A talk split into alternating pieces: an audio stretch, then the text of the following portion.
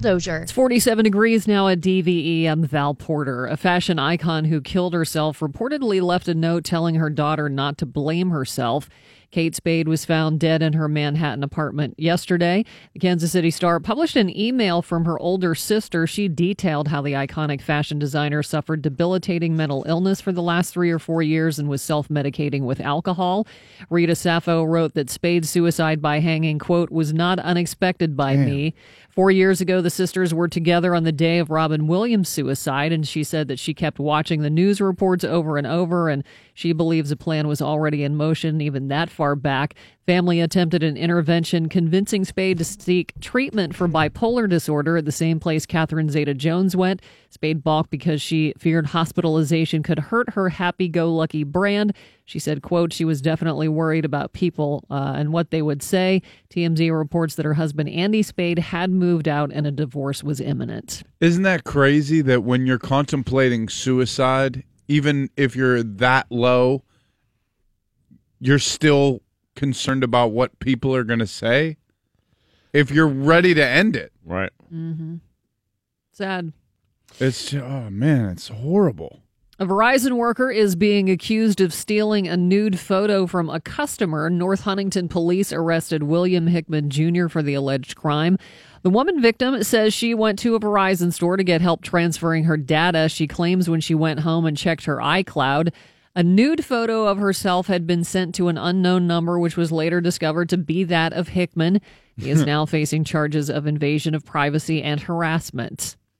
The Miss America That- pageant. uh, by the way, I mean, that has to be the number one thing you do before you take your phone in. Make sure you don't have any nude pictures on there. I'm not saying it's her fault or I do.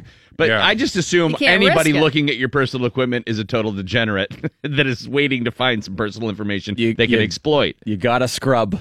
You gotta Yep. scrub before Scrub you go to the mall. Yep. There's no doubt because I've- I've, said this before. Is I don't have any nude pictures on my phone, but there's definitely a video of me checking my barbell squat form. That's just as embarrassing as anything I could have been doing. You don't want that getting No, out. I'm listening to DMX. It's not good at all for anybody. Stop, drop, roll them down, set them up, shop. Oh no. Somebody looking at mine would just be like, why did she take so many pictures of her dogs She got a lot of pictures of snakes. and snakes? This lady likes snakes. Yeah. The Miss America pageant getting a major makeover, the annual Atlantic City Beauty competition, scrapping its swimsuit and evening gown competitions. Gretchen Carlson, who chairs the organization's board of trustees, made the announcement on Good Morning America. Carlson, a former Fox TV anchor who sued Roger Ailes for sexual harassment, says contestants will be asked to showcase their intelligence, passion, and understanding of what the job of Miss America requires. I thought it was. I mean, I, I don't know, as a, beauty pageant, um, that never seemed to be like outside of the realm of good taste to have the evening gown competition Yeah. or the swimsuit competition.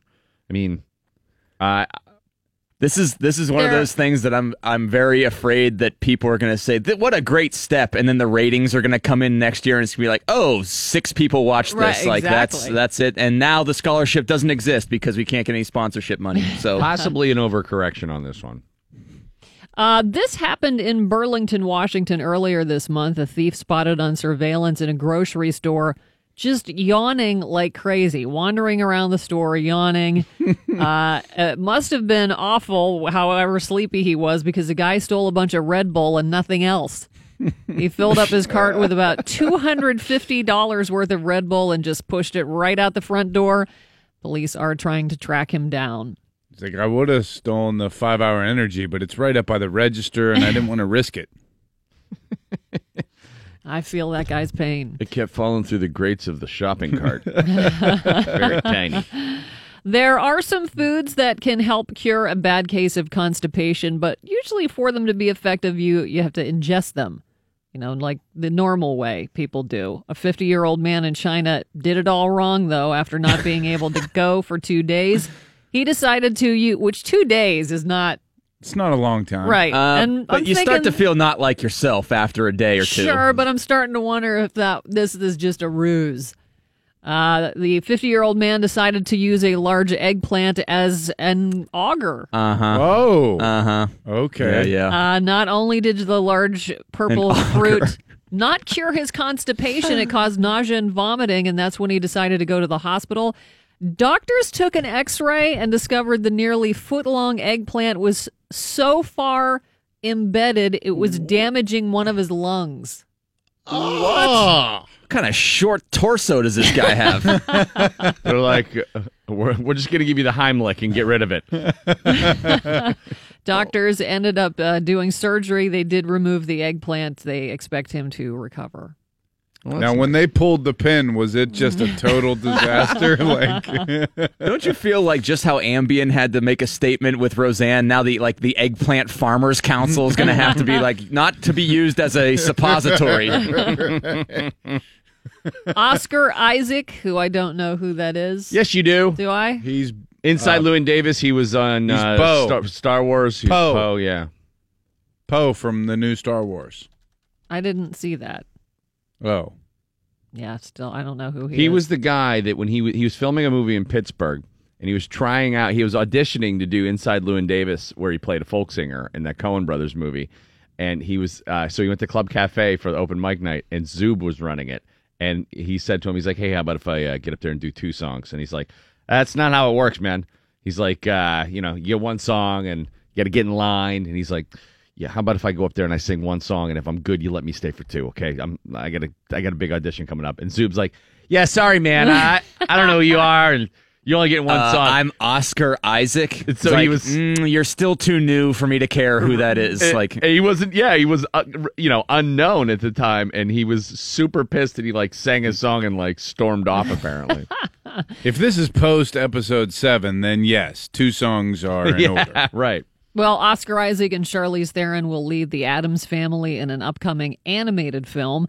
It'll show how the new Morticia and Gomez met and started their family. The rest of the ca- cast includes uh, Chloe Grace Moretz as Wednesday, Finn Wolfhard as Pugsley, Nick Kroll as Uncle Fester, and Bette Midler as Grandmama. Uh, Allison Janney will voice the family's new antagonist, Margaux Needler. It's set for release in October of next year. Nick Kroll would be a good Uncle Fester, but he's. I, you, I know he's going to give him like the old Jewish guy, uh, like voice, like he does the gym, Yeah. the gym or the gym coach in uh, Big Mouth. If you've ever watched that cartoon on Netflix, uh, Kroll's he's remarkably funny. There's no doubt about it. God dang, is he getting a lot of work too? I mean, he's all over the place. You know, his dad is super wealthy. Like Kroll Security Systems is like one of Oh, the yeah. big, um, uh, like security outfits for like in New York. I don't know. He grew up like um with a Rich lot of money, which is not usually where like rich or like funny people come from. Right. See, I, I sort of disagree with because John Mulaney was like came from a very well-to-do family. I think it's a, probably a little bit all over the spectrum, but I think if you're rich, you have less things to worry about, so you have more time to ruminate. Yes. maybe, and like you can sit there with your you develop your instead of having real problems, you have to nitpick the world, and so that I think that may, might actually help uh, the cause. Julia Louis, Julia Louis Dreyfus is the other one who came from Yeah. big big dollars, rich comedians. Well, her name sounds kind of rich.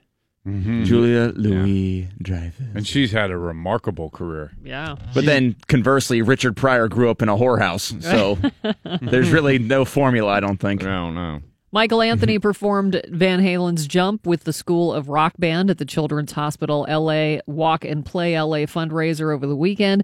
He said, uh, quote, I want to thank everyone who donated through me to the hospital. I can't tell you how much it means to our family.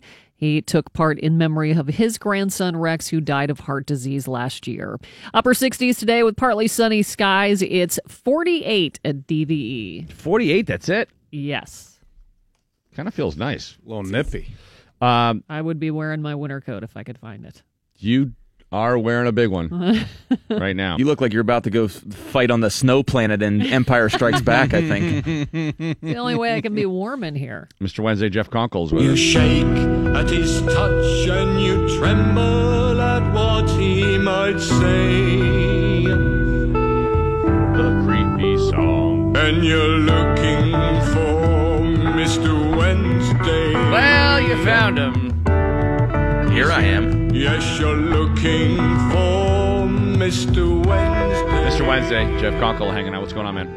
Uh, not too much. We uh, Bill and I were just talking on the on the way in about just the life and choices of being a stand-up comedian. It's- and why we do it and how many times we quit during the year.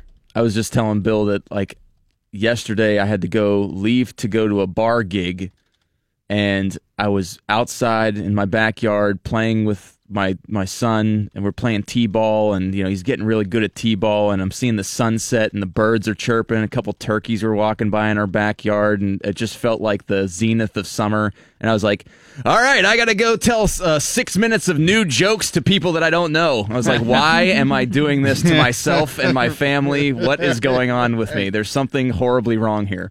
Am I some sort of glutton for pain? Why? It's weird, but I would I would imagine that you also realize that if you ha- haven't been at least up to this point leaving to do those six minutes of jokes, that you would never have the serenity uh, to be able to appreciate the turkeys in the backyard, Yeah, the maybe that's- setting and yeah. everything. That's a healthy way of looking at it. I feel like it's more of a, a willful abandoning. I, I feel like uh, uh, what's Daniel Day Lewis's character in there? I've abandoned my child. Right. I've abandoned my child. That's what I feel like as I'm driving to you know wherever the hell. Was it at least fulfilling? No, no, it wasn't. No, fulfilling. it's horrible. This is this is the, the to paint the picture for uh, anyone doing or thinking about getting into stand up comedy. You basically have to take whatever gig, especially when you're starting out. You have to take whatever gig people throw at you, and rarely is it a, an appropriate comedy setting. You'll get a call. You know, some guy will be pitching you a gig, and you'll be like, "What's that?" The loading dock of an Office Max in Bridgeville? Yeah, sure, we can do comedy there. Like, what's the pay? Nothing? Sure, Oh, let's do that. Why okay, not? good. I get some reward points, some reams of paper, Yeah. but you have to do it. You have to get because no one's going to pay you to be on stage at a professional environment. You have to cut your teeth at these uh, at the strange uh, settings. So You it's- remember it's the shows we used to do at Sunny Jim's where it was outside and they had us performing on like this terrace? We had to p- perform on top of a retaining wall. It was on top of a retaining wall, and the only lighting was like that uplighting that they have in landscaping. Like it was just I'm telling you, like you know how the like most comedy stages have like a brick wall as a background. Like this place had mulch and azaleas. That was like that was basically the background. and you're always springing a comedy show on people, and they're usually not excited about it at all. Well, that's what happened last night. Is that there was uh, some like white reggae band, I guess, was playing at uh, Highmark, the the stadium, and the gig was at, at Station Square over at Buckheads, which is a good venue for it. And we usually get a, a pretty good crowd. But I walked in, and instead of seeing you know like sixty people like we normally see on a Wednesday, there was like six hundred people there. and so they all immediately, look like John Jason. yeah, there's a yeah, there's a lot of sandals uh, going on over there. But I was just like, this kind of is bad because I know as soon as we start talking, ninety percent of the people that are here are going to be irritated and leave. I was like, that's just a bad conflict, like starting right out of the gate. But the it, as the concert went on, they started to move out, and we had fun with the last the, the last little bit of people. But that's just what it, what it is. I like how you said white reggae band with derision. Like, it's important to note this was a white reggae band, as if to say, not really authentic. This was uh, some suburbanite dudes Well, who liked Sublime. reggae i feel like is like soccer in america in that i don't believe that you actually like it i just don't i think you're full of crap and i think i don't know if you're just trying to be different or something like that but that's how i feel about the people who like bump reggae is that's that's that's my take on it well, it's like the blues. It's an easy music to reach the starting level. So you can be like, hey, we're a blues band. We know three chords. yeah And with reggae, you can know two. And you, as long as you know how to do that reggae beat, Dun, dun. yeah, that's it. Dun, You can do that dun. over and over. well the problem i think i have with it really is that i'm such a high strung like type a personality is that when i see people like just chillaxing it makes me resent them horribly like, hey, don't worry about anything. Well, I'm like, what do you mean, don't worry about anything? There's plenty of things to worry about. I'll take some of your worries just since you're not taking care of them. Give them to me. Um, yesterday, uh, it was reported the uh, the the obituary that has everybody talking out of Minnesota. Kathleen Dehmlow died on May 31st, and an obituary that read uh, that ran in the Red Falls, Minnesota Gazette uh, has uh, raised some eyebrows, and some people are a little upset with the way it was worded. Now, I am under the opinion that you know what, if you die and you pissed everybody off, this is the price you pay. You can't just leave all kinds of smoke in your wake with lives devastated and then kick off and expect them to run a glowing obituary. But uh, this woman's, who for some reason is not listed on this uh, news story that I have. Okay, here it is. And I don't know why this went so crazy. It got snoped, by the way. Oh, And- just to double check. Okay. Yeah, so Is it real? uh, yeah, I guess it is. It is real. Um, Kathleen, sorry, This is well. This would be Kathleen basically be the last- equivalent of like like you know someone writing an obituary of Henry Clay Frick and just being like, this guy was a real son of a bitch. You know. The obituary starts dead. out conventionally enough, noting her birth in 1938 and marriage in 1957 to Dennis Dehmlow in Wabasso. In Wabasso. Um, every town in Minnesota sounds hilarious to me. and the arrival of children, Gene and Jay. What's said next is what attracted the attention of all these tabloids. She abandoned her children, Gina and Jay, who were then raised by her parents. Oh, yeah. She also had an affair with her husband's brother. Uh, So they put that all Oh. in the obituary. And then it concludes by saying, she will not be missed by Gina and Jay, and they understand that this world is a better place without her. Wow. Well, look, she, okay, horrible mother, horrible wife, great sister in law. is the only thing you could have really put in there. seems like the behaviors of one would translate to the other, but okay. Yeah. And uh, Really uncomfortable Thanksgivings in that family. it got tons of complaints. People were super pissed that the paper ran it, saying it was unfair to the lady. That's because Well- everyone that is resonating with that thinks, "Oh, I've done some messed up stuff in my life. I don't want my kids flaming me Yeah. at the at the tail end. Somebody needs to be at the back end filtering out uh, any any uh, anything that I'm not going to like." Yeah, they're working the refs for the next call. One relative, Dwight Dehmlow, told the Minneapolis Star Tribune that the facts in the obituary are true, but there's a lot of stuff that's missing. She made a mistake 60 years ago, but who hasn't? Has she regretted it over the years? Yes. Something tells me Dwight's the guy that she was Yeah, banging. it's possible. I'm pretty sure. I'm the brother-in-law. Dwight said he determined Tuesday that Jay is behind the obituary. He is very upset. He decided to go out with hate. I can't believe he did this. This is going to hurt a lot of people. So, when you first read it, I mean, didn't you think like, "Oh, this is an awful woman that everyone agreed was terrible"? Yeah. At least end. our kids, anyway. Well, yeah, it might be just her son. What if everyone else yeah, had come to terms with it? Well, see, that's kind of the problem that I have with it is that it's basically there's there's no uh, rebuttal. You know, a, there's no rebuttal that can be made at this point. So you know, it could be that this kid is a terrible son, and they just had a lot of disagreements. He was just able to get the last word in, and now that's what's- what's going to hold up for posterity. I'm glad uh, this story is out there now, though, because I uh, I really enjoyed showing this to my dad because it really up, Dad. It's exactly that's right.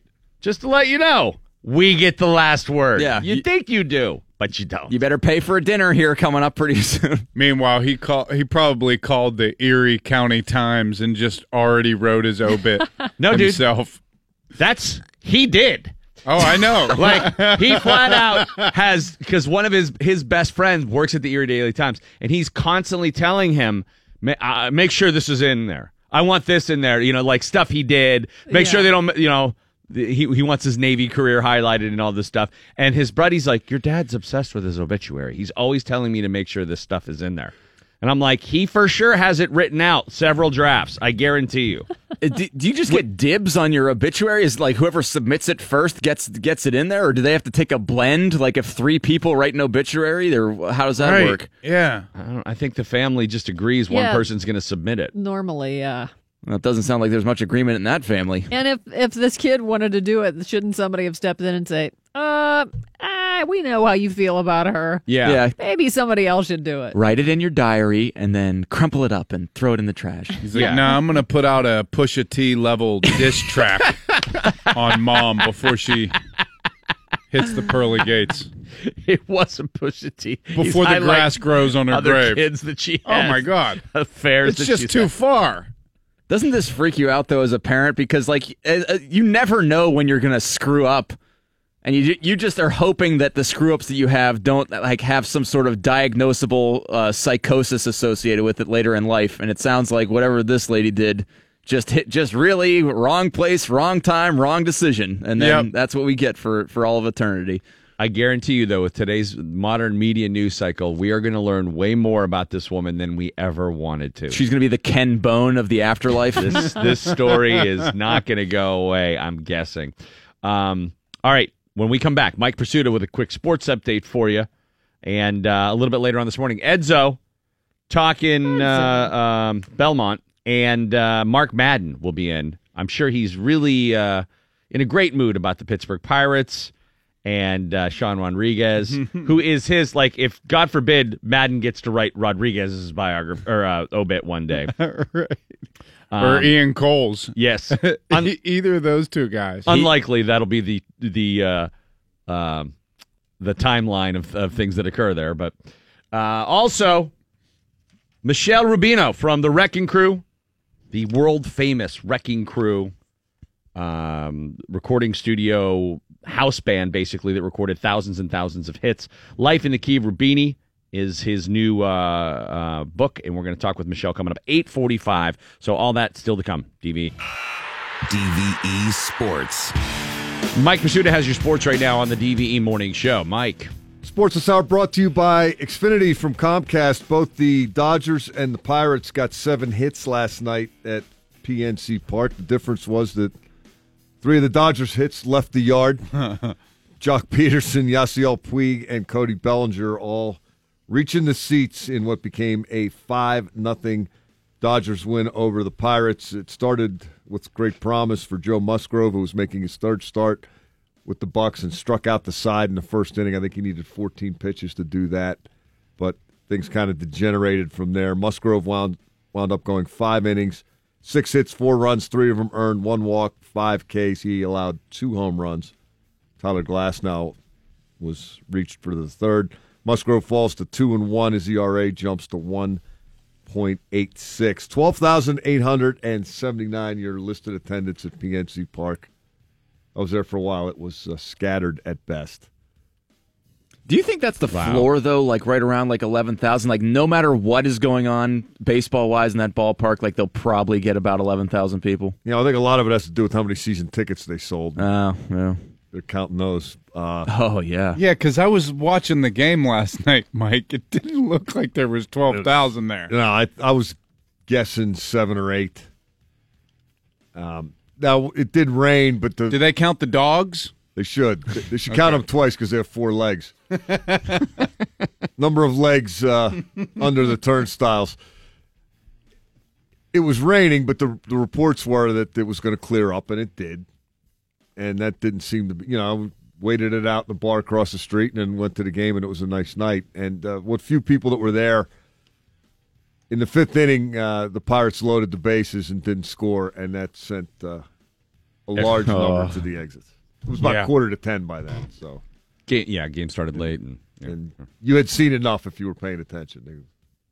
That's the way it was going to go. The Pirates are scoring less than a zitty teenager with halitosis. I mean, that, I, I feel like I haven't seen them score a run in a couple games. Gregory Polanco did hit a home run foul out of PNC Park. Hey, That's something. Was, There's it that. was- It was, majestic.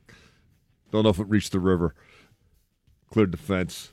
Thirty and thirty now are the Pirates who started the season four and zero and were twenty six and seventeen on May seventeenth. They have fallen to five hundred by losing thirteen of seventeen.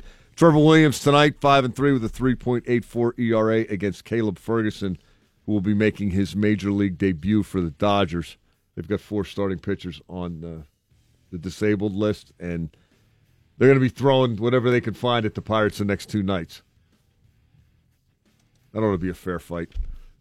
Wow. the Pirates' offense right now against some guy who's never pitched in the bigs before. Let's see what happens. Well, the, yeah, the- the good news is the lumber company is a little waterlogged at the moment. You kind of knew that the bats were going to go quiet at some point, and you thought maybe the pitching might be there to kind of pick you up a little bit, and it just hasn't. It's either bad starting or bad relieving, and uh, 13 of 17 on the wrong end. Uh, the Vegas Golden Knights and Washington Capitals are getting ready for Game Five of the Stanley Cup Final on Thursday night in Vegas.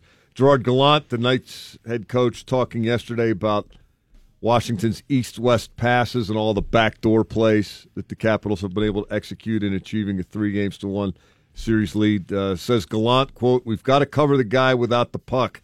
You've got to give your goalie a chance to make those saves. On those plays, there was no chance for him to make those saves. And uh, in terms of adjustments, Gallant said that there are some adjustments his team can make. Quote, sure, play better defensively. There's too many guys staring at the puck carrier, and we're leaving the backside open too much. Make sure we're paying attention to guys behind the puck and away from the puck. Mark will make the save on the guy shooting the puck. It has seemed like that the last two games that I watched is that there's always some sort of like blown assignment or something like that, and Vegas is just shaking their heads afterwards because they know they screwed up. I think that cross crease stuff's been there all series, and they haven't adjusted to it yet. That's Washington is uh, skilled at that, and they. I'm a little surprised they haven't converted more than they have. There's been that much open. They got to put the actual knight in the lineup tonight with the sword. Well, there are three one deficits that seem surmountable, and those that seem like it's a fait accompli. And this one seems like it's been going downhill for the for the Golden Knights mm-hmm. ever since Game One. I would agree, although their start was really good in Game Four, and if they can get a similar start and this time don't hit the post three times, bang a couple in, Yeah. get a lead at home, and and see if you can get yourself through Game Five, then the dynamic can change again. I'm not saying it's gonna, but Oh, nothing would make me happier than to just hear the clenching that goes on with a Capitals loss tonight.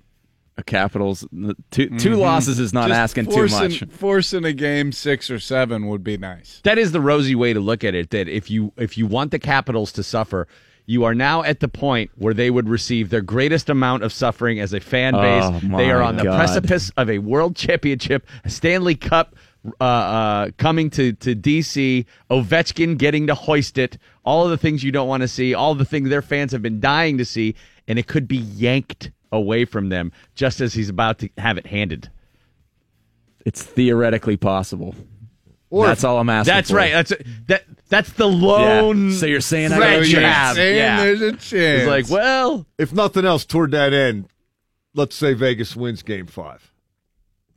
It's not impossible, right? So now it's 3 2, going back to D.C. for game six. If you're a Caps fan, Hamana, hamana, hamana, hamana, hamana. yeah. Are, are you anticipating winning the Cup at home, or are you thinking, oh my God, it's happening again? And oh, what if we lose game six? And then we got to go back to their place for game seven, and then we'll have blown a 3 1 lead. it's going to be a tough. Uh, I think it's a tough W tonight, but Tomorrow night. tomorrow night. I'm sorry, but still, Fourth one they say is the toughest. Well, Doc brought up a great point. He was saying, you know, th- this franchise has had not a good record in the in the series being up and this and that. And he- he said, but this isn't. They're not a franchise. This is an actual team, and this team has has shown incredible grit this year and They have- poise and come back and They have been different, but it's not finished yet. And I just that six two game, everybody I think is is looking at that score. Vegas had the puck a lot that night and had some glorious chances. And even it was four nothing at one point, and uh, the Knights got it back to four to two with about seven and a half minutes Yeah. left, which isn't ideal, but you're still Showed some gumption. kind of yeah. They and then they I don't know why they gooned it up at the end. I guess that's you know following the old school Canadian playbook, but uh, it it can turn and and sometimes it does. But Washington is playing with great confidence, and they seem to have the Knights figured out.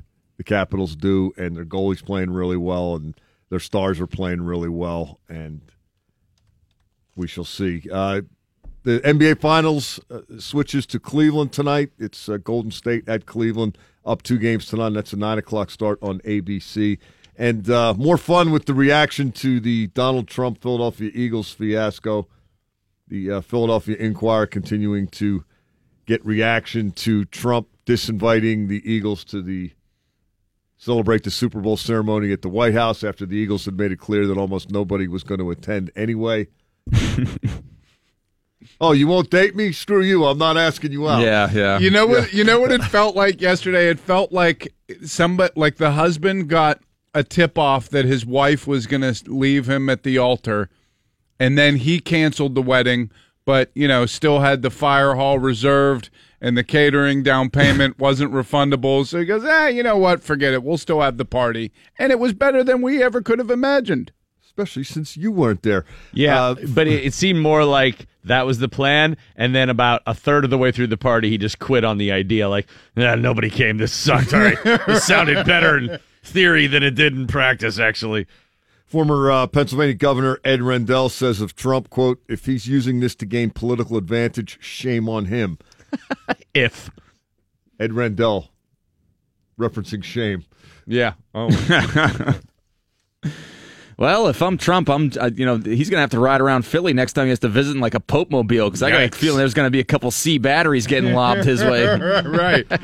We'd heard a tweet from uh, U.S. Representative Brendan Boyle yesterday that was uh, critical of Trump. He adds another one uh, today. Quote: Trump wasn't welcome at Barbara Bush's funeral. He's not welcome at John McCain's funeral, and only ten Eagles players were planning to attend the White House ceremony. He's just that much of an embarrassment. John McCain, did he die? No, he. But he's basically. I was saying he's just saying in general. there, yeah. okay, I was like, that's breaking news. I missed that one. I'll he's planning yeah. his funeral. He, he may there. not I have written you're- his own obit, but he Yeah. is planning the guest list.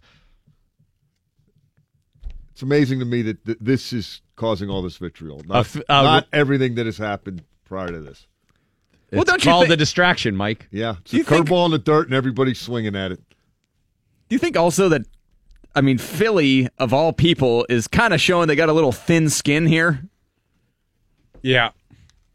I mean, it, it, it's coming from a very high office, but they don't necessarily have the best track record of being nice hosts to anybody either. So, kind of takes one to know one here. Yeah, pot, kettle. Yeah. No, if you you want to get down in the mud and mix it up, Philly's the perfect place. right, Mike? The birth of democracy. It is that. Meet the death of democracy. Did we really think they were going to get along, Mike? It's come full circle.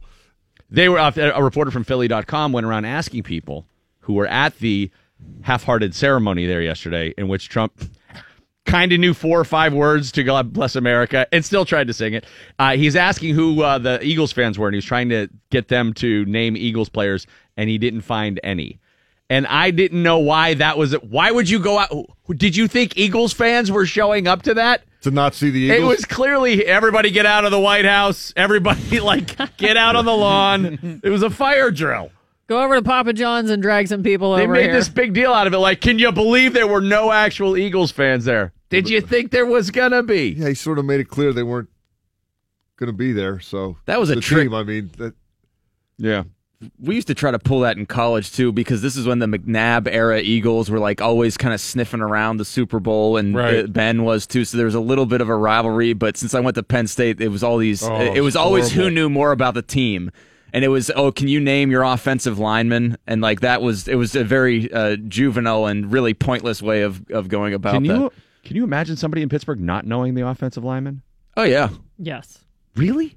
I don't know that I could name all five of them now. I, get, I think I could get three out of five right now. I bet. God, I feel oh, like you could do better than that. During the season, you would be able to. Yeah, do during that. the right season, now, it's- it's a little far removed, you're but- not thinking about it. Fire off left to right. Okay, wait, left. Or, let me just. I'm just going to go in no particular order. Uh, DeCastro, Pouncey, uh, Villanueva, and then it starts to get a little shifty from there. Uh, Little gray area. I know this is wrong, but I'm just going to go with Ramon Foster because I know. There you go. There you really? go. He's still on there. Okay. Um, let's see. Marvel Smith. No. And Alan Faneca obviously is still on the team. So, Gilbert. oh, Mark Gilbert. Yeah, yeah. Gilbert. All right. Val's got news top of the hour. More with Jeff Conkle coming up. It is the DVE morning show. Randy Bauman along with Val Porter, Bill Crawford, and Jeff Conkle, Mr. Wednesday, is uh, hanging out with us as well. And uh, yesterday, in primary voting in California, 118,000 names were left off the ballot in Los Angeles in what they're calling a computer glitch. Glitch. So already, some- was one of them. and Henry Winkler was one of them. So he tweets out last night, the Fonz, Henry Winkler. Uh, I was one of the names left off the register in Los Angeles County. And if you look at all of the responses to that, all of the comments to his tweet, every other one says, Did you just hit the side of the machine with your fist and did it work again? Everybody made a Happy Days reference, and it made me laugh so hard. I just kept scrolling down, and and hundreds of people are liking them, and it's the same joke over and over and over again. And here he was trying to make a serious point about his dismay with what's happening, and uh, all anybody can do is go, "Hey, why don't you call uh, the Malachi brothers to come over?" And I have to say that my opponents have no strong policy on shark ramps whatsoever, and I'm the only person with the experience necessary to jump the Los he. He's like, no, guys, no, guys, this is serious. They're like, hey, f- hey, why don't you call uh, your cousin Spike to go in and vote for you? a photographer from Florida is telling the world she has found Jesus on the back of a horseshoe crab. Hmm. Once again, It's always where you least expect it. people find images of Jesus. Kathy Rader says her friend found a horseshoe crab shell while they were walking on New Smyrna Beach and gave it to her. I looked at it and I said, Thank you very much. And I took it home and washed it out and I set it on my f- front porch to dry, she said. Then a few days later, she did a double take. I was doing devotionals that I do in the morning. This is a very religious woman. She says, God spoke to me and said, If you will wait, I'm in the ball. I will. I'm over here. I'm in the crib. I will give you perfection. So God spoke to her. That's when she turned around and saw the image of Jesus on a crab shell. The very one that she had washed off and placed decoratively on her patio. I went past it and I noticed something, and I looked back, and it looked like the face of Jesus. I kind of chuckled to myself and I go, It's funny. Huh. It looks like Jesus on a crab. She says the image on the shell doesn't look like any Jesus. Specifically, uh, it looks like the head of Christ Rembrandt painted in 1648. So she's got it down. Real to- Wow. specific. She's Wow. got a Yeah. This is a specific research. era. deep reference point. This is like you know, it's like saying like it's like more of like a Val Kilmer Batman. Yeah. he made a good Emmanuel, just a terrible Jesus. Like that was that was always the I just feel so humbled, she says about her Jesus crab. After I saw his face and I Googled the Rembrandt painting, I go, oh my gosh, that's a face. She posted photos on Facebook in an album titled Holy Crab. Very funny. and the images have now gone viral. She says she every day she prays that her photography book gets published. She has a book of photography and she believes this is the message of hope from God that she needed. It was shown to me when it was supposed to be shown to me, you know, a few days later.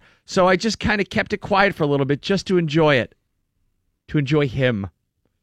Him being the faint Jesus image of what she thinks is the Rembrandt Christ on a crab shell. She decided to share her gift with the New Smyrna Beach Regional Library, where the horseshoe crab shell is now on display. Even the people who who don't believe say, well, "That looks like the pictures of Jesus I've seen." So maybe it'll help with people's faith. I hope so. I hope so. Yeah, You know, when the Lamb of God reveals himself to you and is offering eternal salvation, what more reverent way to trumpet and herald his arrival than putting up a Facebook page called Holy Crab? you are looking salvation in the eyes, according to you, and you just throw it up there for Zuckerberg to sell you ads for Mazdas on. It's always Joe's Crab Shack. Do you remember coupons. years ago there was a there was a window pane in Brookline? Yep. And uh, Was it a window pane or a shower? Why do I? Why do I thought it was a window pane. window? I remember because we did a song called "Divine Money Making Shrine" in Brookline, and it was it, because it was just about how people at the time it seemed like there were a lot of them. There were all of these. I found Jesus on a bagel. a piece of toast. Yeah, uh, the p- toast was the big one, and it sold. That's what it was. The piece of toast sold at auction at that. What was the dot com that uh, boxers used to?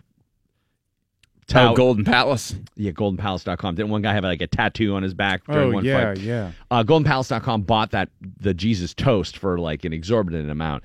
But the people who find these things are never. It's never like William F. Buckley isn't like you're never gonna believe what I found. I, dude, I always feel like if that happened to me, I would be freaked out because I'd be like, "Well, here comes early onset schizophrenia." Like that, there's, that, Yeah. I, I wouldn't see it as a like a holy event. I'd be like, "I need to get on some lithium immediately. Something is wrong with my brain." I'm seeing the Lord in a grilled cheese. well, I- I think if you're a holy person, you probably see Jesus all over the place. Maybe. And Yeah. if you're not a holy person, you probably wouldn't have looked uh, or devout. Wouldn't even recognize. You wouldn't have looked at that crab and been like, "I'm freaked out right now. There's Jesus on a crab." But the one in Brookline, they oh had God, this this grilled cheese looks like Jim Caviezel. That's what it was. It was Jesus grilled cheese. There, there have been Grill, many. grilled cheese. Grilled Jesus, yeah. The one in Brookline, though, it was on a window pane, I'm pretty sure, Val. And they had a line of people. It became an attraction. And people were going to see it. Please tell me someone charged money to go see it. There were people selling stuff outside. And I'm glad it wasn't at my house because my daughters would just be finger paint like just Licking the window yeah. and yeah. Oh God, you got fingerprints all over the Lord. The other thing is, though, nobody ever finds. It's always Jesus. You never find, uh, you know, Buddha, Buddha. on a strudel. Uh, right. Ganesh on a pita. Like these things never happen. It's only Jesus that we find. It's a very American thing to find Jesus on food. It is true. It, maybe it's saying something about our diet. Too much bread. He- he's on pitas, he's on bagels, he's on toast, he's on grilled cheese. What are we doing with the wheat in this country? Amber feels a grain. It's getting a oh, little Look, out I of found control. Jesus on this sticky bun. Yeah, it's never kale No. No, or tangerines. Yeah, it's just all bad things. I found St. John in my chili fries. Um, so, at any rate, if you want to see it, you can go on Facebook because it's been shared a billion times. It uh, has already gone viral. There's the picture for those of you guys uh, in the room who can see. Ah, that's a stretch. wow. That's a little bit of a stretch. On that old rugged. I would have been- It looks like just hollow, sunken eyes. That's all it looks like to me. I, if I would have seen that, I'd have been like, "Oh my god, that's Turge Sanction from System of a Down on a crab." I don't know. How do you say that guy's Serge name? Tankanian. Serge, whatever yeah, his name is. Close. I don't know. Turge. turd Sankian. He's on a crab. hey, not a crab. Val's got news next. Uh, I'm going to tell you why Viagra wa- ended one marriage. Jeff Conkle, Mr. Wednesday. What do you got coming up? I'm going on uh, Father's Day. Uh, I'm going to be down at the Arcade Theater. Uh, Aaron Kleiber and Jason Clark, who do a lot of the stand up work down there, they're putting together like a a, a parents uh, stand up show. So basically, Oh, it's a, it's basically all the a lot of uh, you know local comedians that have kids. So we're trying to get the word out. Start getting sitters now. I Uh, just realized that I forgot to respond to that. Well, there might be a guest edition with Bill Crawford potentially. Who knows? but they're doing a a, a a podcast. They do a grown dad business. Those two guys, which is a funny podcast, and then uh, we're gonna have a stand up show uh, right after that. So be a, Nice. a full full tilt packed uh, packed weekend next weekend. At Arcade Comedy Arcade, Theater? yeah. Okay. And tickets available at the box office at the website, arcadecomedytheater.com. Good deal. Uh, later this morning, Edzo talks about the Belmont, and we'll talk a little Stanley Cup uh, as well. Also, Michel Rubini from The Wrecking Crew, the legendary group of musicians that recorded hundreds upon hundreds of hits in the 60s. Uh, his new book, Life in the Key, Rubini. We'll talk with him 845. Double M, Mark Madden closes out the show. Exposure. It's 48 degrees at DVE. I'm Val Porter. The White House employee who mocked Republican icon John McCain is out of a job. Communications aide Kelly Sadler no longer works for the Trump administration. Sadler came under fire after saying at a staff meeting that McCain's opposition to a Trump nomination didn't really matter because McCain was dying anyway. Is is that the reason she got fired? I I just keep know. seeing she, she was dismissed from the White House, but You'd think if it was that, it would have been a, a while ago, but I, Right. I, I don't know what else, what other stupid thing she did to get fired. she forgot to tape Fox and Friends.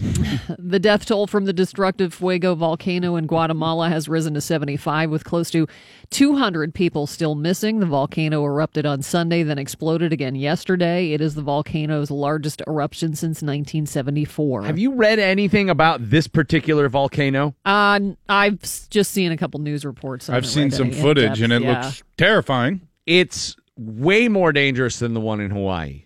The one in Hawaii, like you saw people like walking up near like the flow of lava, like, you know, a block away and taking pictures and stuff. This one is like shards of glass are raining down from it. The the lava moves at half the speed of light. when it explodes. Yeah. yeah. And That's when it fast. hits water, it picks up speed. So it is just destroying stuff. So th- I read this like thread from some like volcano expert, and she's like, people don't understand. You're looking at these pictures of that Guatemalan hurricane, and there's death everywhere in that picture, Mm-hmm. but you you don't understand it. There's dead people everywhere. Yeah. Like she said that this was completely misunderstood, and people thinking like it's kind of like one of those. Well, Just get away from it. oozing lava. She said ev- the whole country should have been just sprinting for their lives, and uh, that's not the reaction apparently that has been occurring down there. The yeah, Earth- remember I, I showed you guys a pi- uh, like a, a little video of that, and you were like, "Did that that didn't just happen, did it?" It's crazy. I was like, uh, "Is this a thing that's going on right now?" Has had enough. Harvey Weinstein's lawyer says he, he may seek two separate trials for his client. The disgraced movie mogul is accused of raping a woman in 2013 in a Manhattan hotel room and forcing former actress Lucia Evans to perform a sex act in his Tribeca office in 2004. He pleaded not guilty yesterday at his arraignment, and lawyer Ben Brafman says he is considering filing a motion to separate the cases. The 66 year old remains free on a million dollars bail wearing an electronic ankle bracelet. Drop Former- him in the volcano. Yeah, please. Former President Bill Clinton says his Today Show comments about his 1995 affair with former White House intern Monica Lewinsky were not his finest hour. When I saw the interview, I thought that because they had to, you know, distill it. And it looked like I was saying I didn't apologize and I had no intention to. And I was mad at me. That's not what it sounded like. That's not. That's not what happened there, Billy. Clinton told Stephen Colbert last night he recognized his responses during the Today Show interview struck some as combative. Uh, Clinton told Colbert the interview started with an assertion that he had never apologized. That was a very painful thing that happened uh, 20 years ago. And I apologize to my family, to Monica Lewinsky and her family, to the American people. I meant it then, I meant it now. I've had to live with the consequences every day since. God, he sounds old.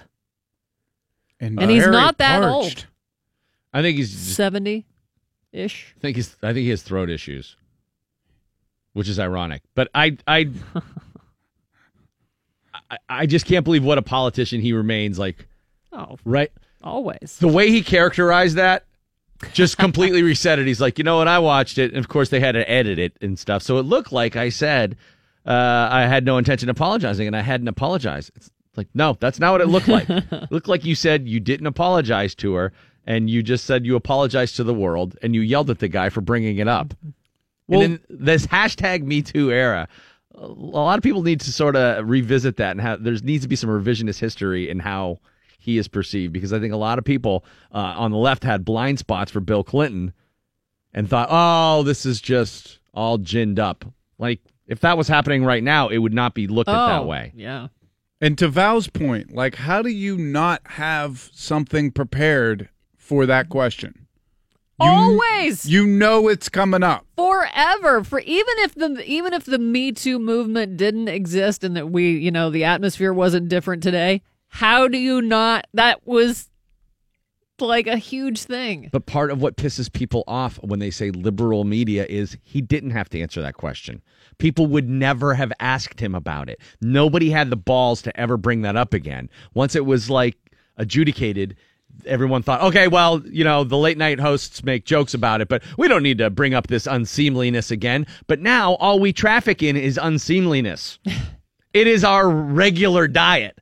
So nobody's afraid to go there right now. And he probably wasn't prepared for that, you know, new environment, though he definitely should have been. He should have been prepared for the fact that every reporter is going to ask him about that stuff now. And you got to have a better answer than no answer and be combative. He And can then- go away on a long walk with Hillary through the woods wearing matching moo and I'd be okay with it. Uh, an ambitious Frenchman is beginning a swim he hopes will make him the first person ever to swim all the way across the world's biggest ocean. Ben Lecomte dove into the Pacific off Tokyo yesterday on a nearly 5,600 mile swim to, to San Francisco. The 51 year old adventurer and envi- environmentalist hopes to raise awareness of plastic contamination and ocean pollution. He is accompanied by a 65 foot support boat where he will eat and rest and sleep. He plans to swim eight hours a day. He swam across the Atlantic 20 years ago. That's just insane. wow. The amount of s- sunburnt, like eh, skin and Di- jellyfish stings. Diana Nyad several times did it or tried to do it. Yeah. I just remember her lips always being super white. I don't know if it was from the salt water or she never looked some kinda- healthy. yeah. She looked like the personification of Bill Clinton's throat. Isn't it just absolutely terrifying too to think about swimming across the ocean? Oh my God. Yeah. Even though you got support boats around you, it's, I don't know how you do that. The waves yeah. huge. I don't, yeah. It's not like swimming in a pond. I'm not great at geography. Is She going anywhere near Guatemala? How much money does it cost, do you think, Oh, to swim across? can't imagine. Got to be cheaper to fly. Definitely. A New York man is suing CVS because a pharmacist told his wife he had a prescription for Viagra. he said the side effect was the breakdown of his marriage. He says that he took the prescription to a Long Island CVS and told a store employee he'd pay for the erectile dysfunction medicine in cash. He didn't want it to show up on his insurance. He says when his wife called to ask about a different prescription, the on duty pharmacist uh, said the insurance would not cover the Viagra. In case she was wondering, the man says his wife had no right to know about the Viagra prescription, and he accuses CVS of violating federal medical privacy laws. Well, here's why their wed- or their marriage broke up. It's not because she found out about it. It's because he's not having sex with her. and she's like, "Whoa, whoa, Wait a second. You got Viagra, and I am not getting any of the benefits of that? Where that." you been taking that boner party? A survey on BuzzFeed asked people, Do you eat things like a normal person or a weirdo? So, uh, some of the examples Do you eat mac and cheese with a fork or a spoon? Fork. I could do either. 81% said a fork, I mean, at a picnic or something, you'll pick up a plastic spoon, but which I guess they're not telling people which one is normal, but who what the majority only is. nine Um, percent of people are normal. Wait a minute, we need to look up the definition of normal. do you pour the dressing on your salad or do you dip your lettuce into the dressing? Oh, my wife dips it into the dressing and it annoys the hell out of me. If I'm making it, like if I'm making a salad, Uh-huh. I'll dress it. But Yeah. if I'm at a restaurant, I always tell them to put it on the side. But then do you dunk? Do you then pour your own so on? I do or a version you- of what Serena does that's You e- don't. probably even more annoying to you. I'll like, like let's say there's a nice piece of broccoli in the salad or something. I'll look for something that's a good conduit, and then I'll like bless the salad with the Come dressing. on. Use it to Jackson weird. Pollock your salad? What- What's wrong with you? Because I want even distribution, but I don't want to just, you know, you pour it right on the whole You thing. got to right do on. your Well, you dressing gotta like that drizzle it. artist in The Big Lebowski, where she comes flying in on the on the zip line. what was that? Oh, that was Randy with the blue cheese and the ranch. exactly. uh, do you eat ribs with your hands or a knife and fork? I don't eat ribs. I mean, ridiculous. Well, hold on.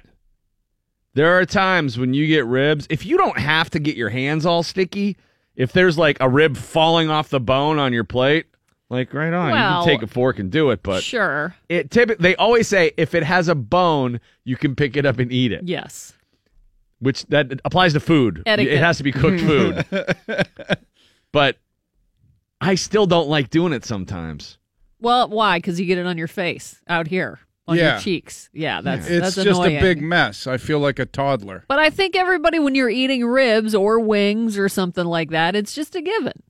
That goes with the territory. I accept that that's the norm, and that's Yes. why I don't really eat ribs. Fourteen percent eat with a knife and fork. Dude, ribs are so good though. The Yeah. por- the ribs at Pork and Beans downtown are out of control good. That's one thing I don't I don't cook well that I really want to learn how to do is good barbecue. Yeah, well, once you get done with your compound, you can get all your cult members to start smoking and them for Randy will come over and put the sauce on it. you. I'll zip line over. Do you twirl your spaghetti or cut it up? Twirl. What's half half the allure? Do you use the spoon? no, I don't. Yeah, I do. In, What do in you- a do you- restaurant, do you cut it up? You're not answering, so you must I, cut I it up. I cut it up. yeah. I want to just get as much of it in as possible, and I don't want to sit there and lady in the tramp that thing. Slurp it. Look at that guy sucking noodles up over there. you cut it up. That seems to be like Yeah. not an Italian thing. Well, I think it's just because I don't remember doing that as a as a kid, but now that I have kids, You do I it. cut theirs up, Okay. and then I eat theirs. Oh, okay. You know, Uh, Kit Kats. Do you break off each individual bar and eat the eat it, or just take the four piece and bite into it? So this was a big thing online last week, um, because Jake Tapper retweeted somebody who said uh, who showed her boyfriend just took a bite right out of the middle, and he was like, "Break up with him immediately." Uh, I do agree that has some weird sort of sociopathic uh, tendency or yeah. something. What kind like, of maniac just bites into the whole Kit Kat? Five percent. Well, how many people open up a Twix bar and take bites out of both Twixes at the mm-hmm. same time? I don't. Whoa, Do who you? double barrels a Twix? That's what I'm saying. No, you go one Twix at a time. You Right. don't, Yeah, you don't ski pole. Twixes. No, definitely not. I don't know. I mean, I, I just I don't eat Kit Kats on a regular Yeah, me basis either. because I'm an Ever. adult. If I do, I eat the little miniature ones where you only get one. Okay, Right. so d- it's if a, you well, it's like a two pack. Is that what you're talking about? Oh about? yeah, they are two packs. Yeah, you're right. And you can eat those two bites. full, uh, if you get a candy bar that's in squares, do you eat individual squares? yeah, Yeah, me too. it's No. Telling it you how to eat it. Thing. Listen to the candy. Same with the Kit Kat. Listen to your candy. String cheese. Do you peel pieces off or just bite into the thing? I'm not a string cheese eater. I I dated a girl in high school that used to eat Rice Krispie treats by the crispy. And ever since then, it, it, it drove me so crazy that anything that you can take apart, like theoretically, you could take, I just eat the whole thing like a slob because I just can't do it. And I want to spite her. 78% peelless string cheese. With pizza, do you eat the pointy end first or the crust Come on. Come on. Who eats the crust 7% eat the crust first. Yeah. Dexter Morgan? Eighteen percent eat pizza with a knife and fork. Only if it's super super hot. I've done that in a restaurant when it's just so hot. Yeah. It's just Yeah. like you can't pick it up off the plate, Yeah. and then you have to do that scrape it off the plate thing. You know, Bagels, toasted or untoasted? either. I like a good Always toasted go bagel. toasted. Toasted bagel is just the best. Twenty-two percent said untoasted. Do you eat cereal with milk or right out of the box like a snack Both, all the time in the middle of the night? in the middle of the night. Crushed some last night. Kashi. You Gonna did? pick- You're yeah. back? You're back on the That wagon? was. Uh, I had a. I fell off the wagon last night. Or you're off the wagon? I never know what the wagon is. Yeah, It's, it's a confusing thing. Ninety percent like it with milk. Nine percent no milk. One percent eat it with milk and ice. What? I've never even heard now, of that. ice in your cereal? Yeah. Stupid. Dumb. The cereal's not cold enough. Said no one ever.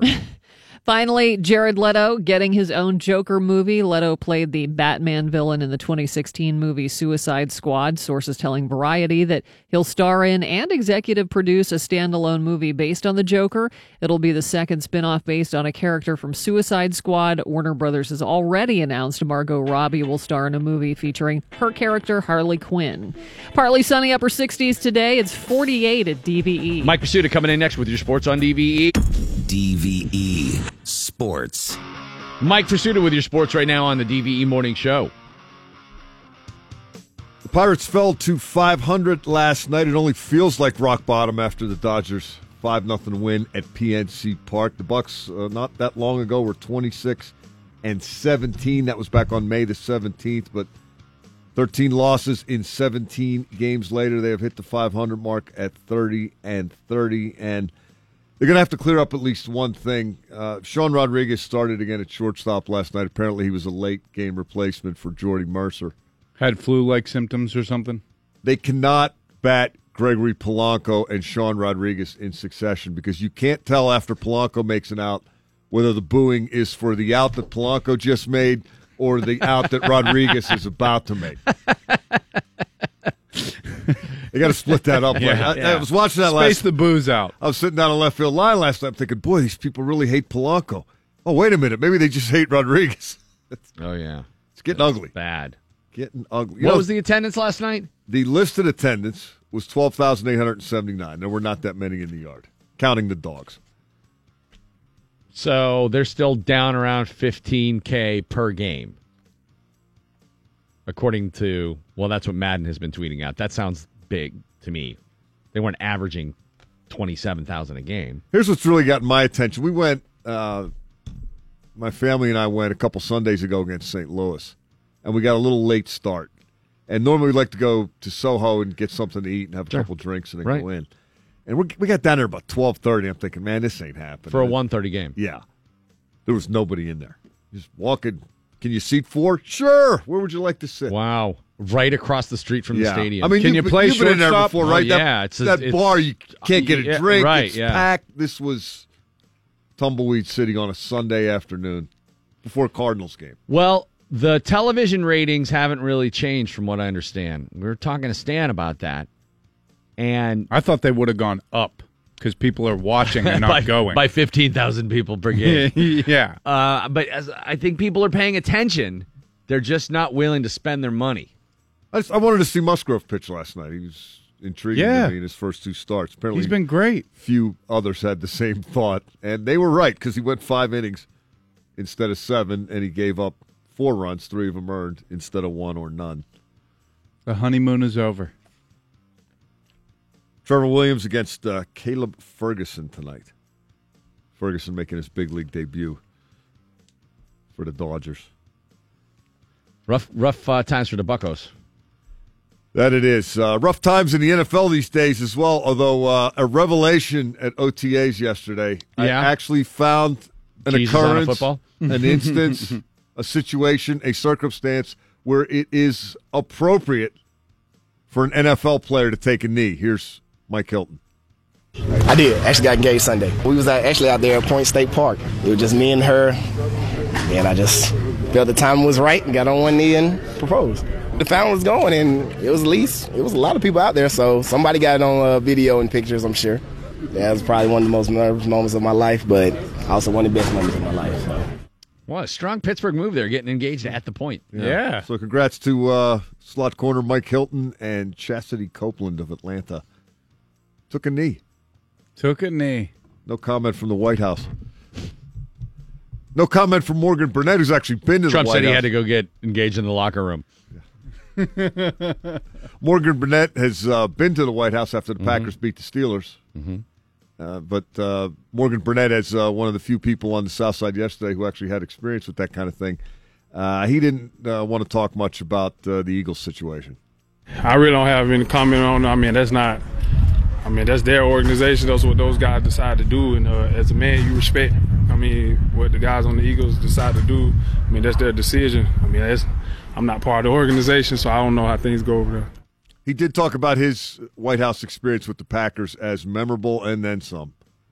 you won the year before, but the time you do go, it's already going into. We was headed to a preseason game, so your mindset was already transitioning to, all right, this is a new season, new team. But at the time, I, I mean, I had the experience to go, which was a great experience, and um, it was a fun experience. But at the time I was young, rookie. I mean, my head was swimming. Period. You talking about rookie? You coming in, winning, going to the Super Bowl, win the Super Bowl. So you didn't know what was going on or what to expect. But uh, my head was spinning, my eyes was big. I mean, that's that's a historical house. In 1995, Ravel tweeted this out last night. 1995, when the Devils won the Stanley Cup, only nine of them went to the White House to meet Bill Clinton. They're like, we. Everyone else had other stuff to do. They were like hmm. petitioning to keep their team in New Jersey at the time. There was talk they'd move to Tennessee. So like nine of them went. They just represented the team. Hey, we're here for the team. Was it the nine American guys? I, I was just gonna say, with a hockey club, you never know if Did they have an that many international American guys in 1995? I don't know. It used to be just one of those things you kind of look forward to if you were the fan of a team. It was sort of the the exclamation point on your championship, and you got to be on the national news, and everybody wore a suit and respected the office and the environment, if not anything else. But Times uh, have changed, Mike. Yeah, this is why we can't have nice things, Brandon. We can't have national anthems and White House visits. Times have changed. Well, gear up because we're going to be uh, round two in it whenever Golden State or the Cleveland Cav- Cavaliers win. Yeah, there's probably a real good chance with either one of those teams will. LeBron already said neither Yeah. team's going. It depends on. It doesn't And matter Golden who wins. State didn't go last year. Right. Remember that? Yeah, that's not happening. Can't have nice things. Somebody effed it up for everybody. Gee, who could that be? More OTA fun today. Can't wait to see what's revealed. Mike Hilton took a knee, got away with it, got engaged. Good for him. Even that probably made Art Rooney nervous. Oh, can you Stand up, stand up. can we do it on a hang What really, what really upset them was when she said yes. He stuck his fist in the air. Yeah. On the way for a little bit later. Why do on you have a morning. leather glove on? Michel Rubini. He was the piano player, keyboardist in The Wrecking Crew, the most legendary uh, assemblage of musicians ever. They That you recorded don't hundreds know. and hundreds and hundreds and hundreds of hits.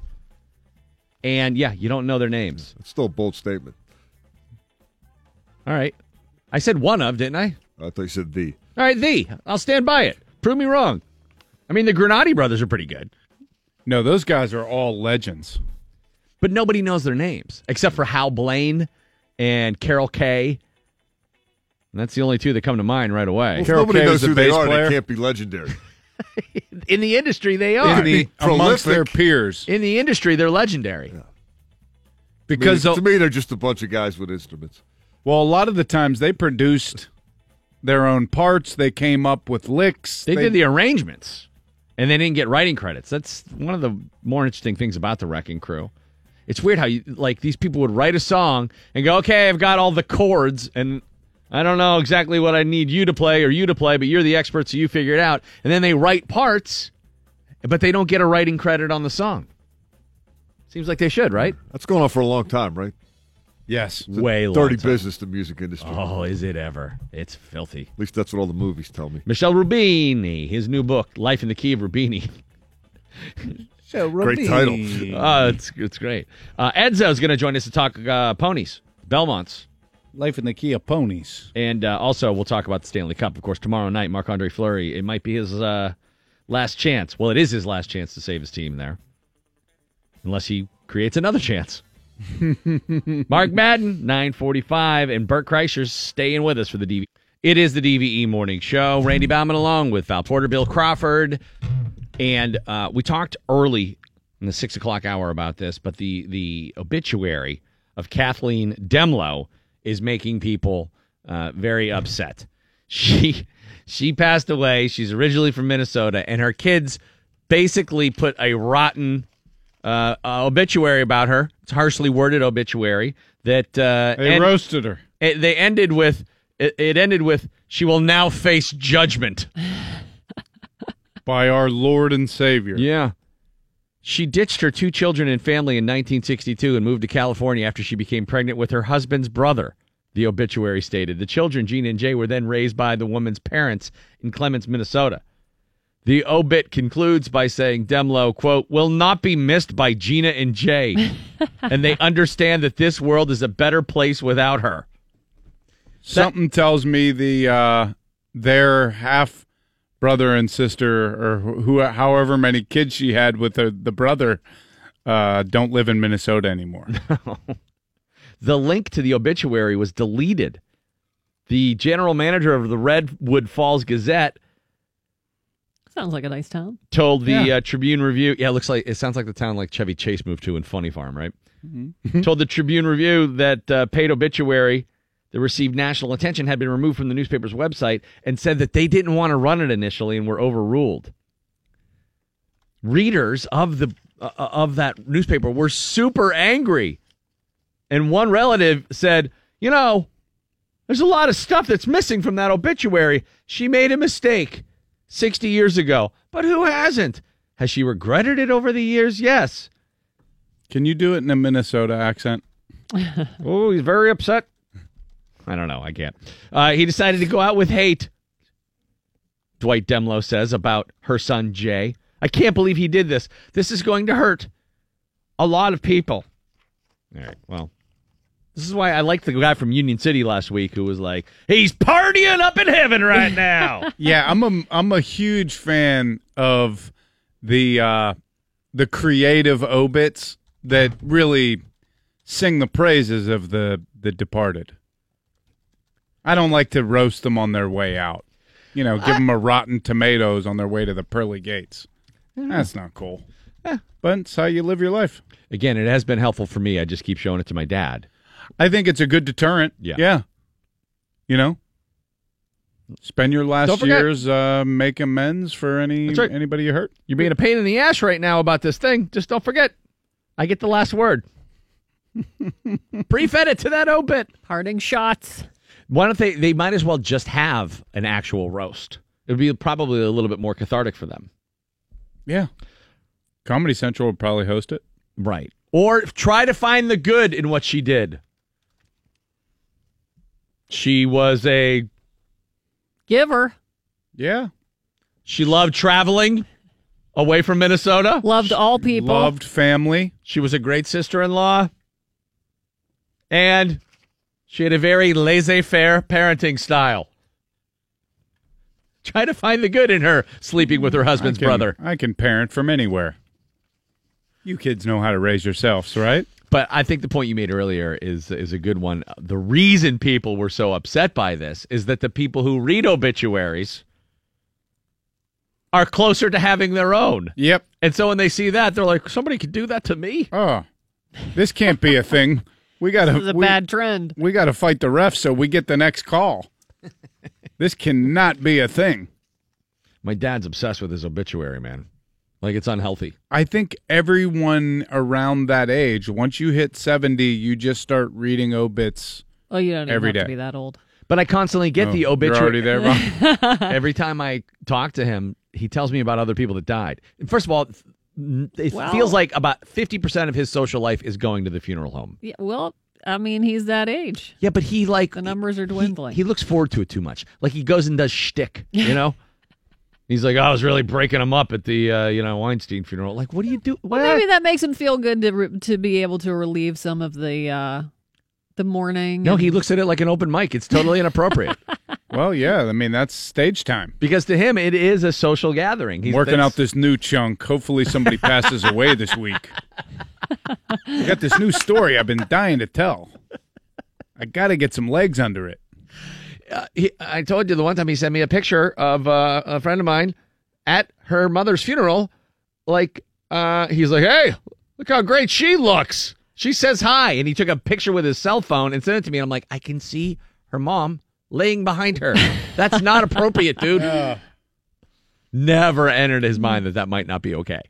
What kind of picture are you going to put in your obituary? None. Because I want to put in a picture of me at like seven. That's yeah, you know that's a good point because everybody sees the picture when you're old. Like if they make a statue of you, they never make uh, the statue when you're a young when you person. go out. Yeah, but then you're going to confuse people because people will see the picture and they'll go, "Oh no, well, it'll this little cle- seven-year-old." clearly be a dated picture. you know, you can tell by the clothing or whatever. Yeah, if it But- says 77, you should put the Napoleon Dynamite. Yeah, picture when you're at horse camp. Yeah, maybe I will. Get that one in there. Um, oh no, Napoleon Dynamite died. My God. I don't want an obituary. I just wanted to just, just next. You're done. Move on. You didn't exist. Yeah. Or you don't exist anymore. I'm definitely going to have a nice headshot. A nice, fla- like a glamour shot yeah. Me climbing up a ladder looking back. with the wagon wheel. yeah, yeah. Like an eighth grade, Yeah. Yeah. like uh, Me yearbook sitting picture. on a bunch of blocks. ABC. just hanging out on some hay bales. Dude, true story. I got my first headshots. My dad was like, you know, this photographer that I work with will take some headshots for you. He, we went up on this roof, and he was like, uh, "Go stand over by that uh, that air conditioner." And I was like, "Why?" He's like, "Ah, "I think it'll give it some good contrast." So I have headshots of me just crouching down behind an a- air An conditioner. industrial. He's like, "Hey, pick up some of those rocks." I'm like, "Why?" I'm not. I'm trying to. di- I'm trying to be an actor. He's a he's a funny guy. uh, he can uh, fix your heating and cooling needs, and if you need him to uh, throw stones. rocks, Slay a giant. he can uh, he can play a Palestinian in a He's movie. got a good grip, good grip. Great with rocks. strong hands. The funniest geologist you'll ever meet. Val has your news coming up here in a little bit. Uh, we're going to talk about the hardest part of dating. Oh, Michel Rubini. Why'd you say it like it hurt? because she said that right at the same time as I looked over and I saw a kangaroo kicking somebody in the junk. Oh, okay. That will make it tough. Appropriate. The Wrecking Crew's Michel Rubini, legendary keyboardist, is uh, has a new book, Life in the Key Rubini. We'll talk with him. Eight forty-five. Edzo talks Belmont Stakes and the Stanley Cup at nine fifteen. Do you pour the dressing on your salad or do you dip your lettuce into the dressing? If I'm making it, like if I'm making a salad, Uh-huh. I'll dress it. But Yeah. if I'm at a restaurant, I always tell them to put it on the side. Like let's say there's a nice piece of broccoli in the salad or something. I'll look for something that's a good conduit, and then I'll like bless the salad with the dressing. Come on. Use it to Jackson weird. Pollock your salad. What's wrong with you? because I want even distribution, but I don't want to just, you know, you pour it right on the whole You thing. got to right do on. your Well, dressing you gotta like that drizzle it. artist in The Big Lebowski, where she comes flying in on the on the zip line. what was that? Oh, that was Randy with the blue cheese. Randy Bauman and the DVE Morning Dude, Show. If I could have a waiter do that, I definitely would. I'd like you to zip line across the restaurant, please, and give me some vinaigrette. Just fling it. We got Val. Here's a Channel 11 Severe Weather Center forecast brought to us by Bridgeville Appliance. Oh, Exposure. It's 49 degrees now at DVE. I'm Val Porter. A New York judge says President Trump can be deposed in a lawsuit brought by a former contestant on The Apprentice. Summer Zervos claims Trump groped and kissed her after she appeared on the show. Trump has denied the accusations and has suggested that the Zervos claim is a hoax. She filed a defamation suit against Trump last year because of his denials. On Tuesday, New York Judge Jennifer Schechter ordered both sides in the case to submit depositions. Uh, submit two depositions. Trump's legal team has appealed the case, claiming it's politically motivated. Well, the Philadelphia Eagles are a hot topic right now, but here's a, a good thing that at least one of them is doing. Quarterback Carson Wentz is giving back to the city of brotherly love with free food for those in need. He unveiled Thy Kingdom Crumb over the weekend. I like it. It's a food truck that, in conjunction with the Connect Church in Cherry Hill, will serve free food to disadvantaged people around the greater Philly area. According to the food truck's website, the vehicle will also be parked at Lincoln Financial Field, which is where the Eagles play. Uh, it'll be there for all of the team's home games. Now it's only coming leftovers, but still, it's nice. season. Thy Kingdom Crumb. Crumb is like Crumb is not a great word. no, but Because you're like, I can't even get a crumb. All right, we'll give you a crumb. Want a crumb? Come get some crumbs. I, he's a he's a holy f- fella. I didn't I didn't I didn't know that. I guess I like Carson Wentz a lot. Uh, ESPN did a story on him when he was visiting a kid who was like terminally ill. Oh, It yeah. f- totally made me like you know like oh boy, oh he's a good guy. He's a good guy. Oh yeah. But that Kingdom Crumb, somebody should have talked him out of that one. What was the kid's name? It was something to the destroyer. I want to say Ivan or something. I Uh. can't remember what the kid's name was, but yeah, that that story was incredible. Mm-hmm. Well, dating is hard, whether you've been single for a while and you're a pro or you're just breaking back into it again. There is no escaping the work it takes to find someone that you can click with. A recent trending post on Reddit asked singles what is their ba- biggest dating struggle? Online dating, the biggest struggle for people. I bet. Yeah, I talked to a friend uh, who's uh, she's like fifty, and she's like, "I'm done, dude. I'm not even trying because it is it's brutal, Yeah. just brutal." So I think the older you get, and it's, if you're like Pittsburgh's not, you know, Chicago, L.A., New York population, and if you're not in one of those huge metropolitan Yeah. areas. I think the amount of available people for online, da- I think you can run through it pretty quick, and Right. you're like, all right, I've seen all these faces before. Seen a bunch of these app holes. Flirting and trying to read social cues. I think that would be a tough one. Well, Like not knowing. what Guy- does guys this are pretty mean? careful now. Uh, now they're like, hey, I just want to make sure. I'm finding out I can't read. I have I have no idea what the social cues mean. I don't want there to be any confusion at all. Every guy. Can you write down what's going on between us right now? Every, and I'll have it notarized. yes. Every single guy misreads it.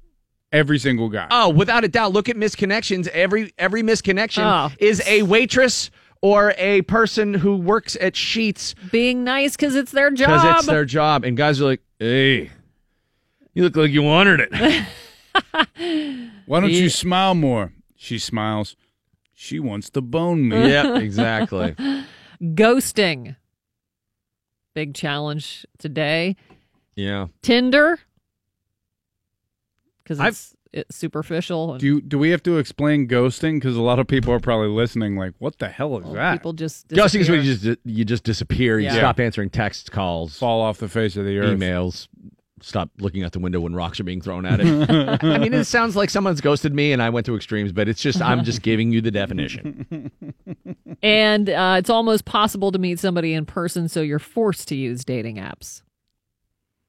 Man, I just It's a jungle I'm, out there, I'm dude. glad I got it. Was like the last chopper out of Nam. Yeah. I got out right before that hit, and It- I'm glad. Yeah, it's a it's a vast wasteland. I always tell friends who are who are single and looking, I'm like, listen, if you sign up for one of those dating services, at the worst, maybe you make some new friends, or maybe you'll meet your person through somebody you meet on there and make you become friends Sure. with. You never know. No, that's true. Um, my girlfriends in Pittsburgh don't use Tinder hmm when they're here, but when they leave, if they go on vacation somewhere, Yeah, what comic was here and was like hooking up with people Gareth. on Tinder? Oh yeah, I've Is that I've who it was? Like been as on soon the as he road gets with in Gareth town. where he just carpet bombs every single person. hey, what's up? Hey, what's up? Hey, what's up? Hey, what's up? And then you wake up the next morning and see if you get any responses. Joe, do your friends do that when they uh, when they go out of town? Or- Because I, I would imagine Pittsburgh's too small, and you you you run into too many common names right away. Yeah, I think it's also more successful when you leave town too. Because why? Because you don't have to. You can lie. Right. You, you just be pretend. You get more confidence because you're like these people don't know what a schlep There's I am. there's a new one. It's Tinder. It, like my buddy was using one, and I think it's called, it's called like Bumble. That's where the girl has the control over the the meeting, right? Right, they have to message you first within 24 hours. But sometimes if they don't message you within 24 hours as a guy, you can like refresh it so then you have the first move and they'll be like, "Oh, he wants me to message him." Okay, Mm. I'd like It's to kinda like a nudge. this. Right. like the Facebook poke. So your friends, to be clear, again, the millennials of Pittsburgh, in the uh, in the uh, people in their twenties here, they don't use it so much anymore. Oh no, it's still popular here. But I've I've know people who've also had success elsewhere around the country. They go out of town and start dealing aces. Is There you is go. Tinder the preferred app, or is it Bumble, or wh- which one is it for the young? I think What it's a the mixed kids bag, using? but Bumble seems to be more popular now. yeah. Yep. Grindr? You know, the normal ones. Grindr is the most aggressive. That's the Isn't that- dude. That's the dude on dude one, right? Yeah. The name is just it's like, oh, you know what you're getting into. It's not you're not I gonna was- go you're not going for coffee. now we're going to grind. I was going to use another word, but I don't think I can. Grind No. him. No. I'll tell you off air. Hoagies and grinders. Uh, would you take your wife's name? More and more men are doing that. Still, though, Sheila. pretty, still a mm-hmm. pretty small percentage. Mm-hmm. Only three percent. In 87% of marriages, the woman takes her husband's last name. In 6%, neither change their name. And in 4%, the wife hyphenates. And researchers found that the more education a guy has, the less likely he is to take his wife's name. Younger men more likely to take their wife's name than older men. The hyphen just like kind of denotes a little stuffiness, doesn't it? Yeah. Uh, failure to like really commit. I feel like that's also a higher income thing. I need to let you know from whence I came. I came from this family hyphen this family. We're talking to you, Sarah Michelle Gellar. no, that's her middle I name. know. Uh, big name celebrities owe big bucks to the state of California. The state has released a list of 500 people described as tax delinquents. Tori Spelling reportedly owes about 280 grand in back taxes. Chris Tucker said to owe the state over a million bucks, but he's not at the top of the list. The guy who produced the latest version of Jumanji, which his family, I think, does the they own the new uh, Chicago Sun Times or one of those Chicago papers. Uh, this guy owes the state 20 million in taxes. Whoa. That's that's a lot. Is that the Ricketts? Tom Uh, Ricketts? No, I don't think that's his name. The guy that owns the Cubs? I thought they owned the Tribune. That's an unfortunate last name. yeah. Me and my brother, Bill Shingles, Tom Ricketts. And my cousin Scurvy. Right, exactly. A new book about the creation of the song, the album, and the film Imagine is set to arrive this fall. Simply titled Imagine, the over 300 page hardcover book will be released on October 9th, which would have been John Lennon's 78th birthday. According to Yoko Ono, the book tells the story that her and her late husband's life, work, and relationship during the time the classic album was being written and recorded, with each chapter and song introduced with text by John and Yoko. I always wonder if John would have been sick of Yoko by now. Oh my God, yes. I think if he lived even one more I mean, I don't know. year, he would have been like, "All right, this is stupid. What are we doing here?" this was a phase. No, I think they were. I think they were totally intertwined. I, I, I, I do believe, yeah, they were soulmates. Weirdo soulmates. But sometimes when people like Courtney Love, you know, she is seen as the representative of the life work of of Kurt Cobain.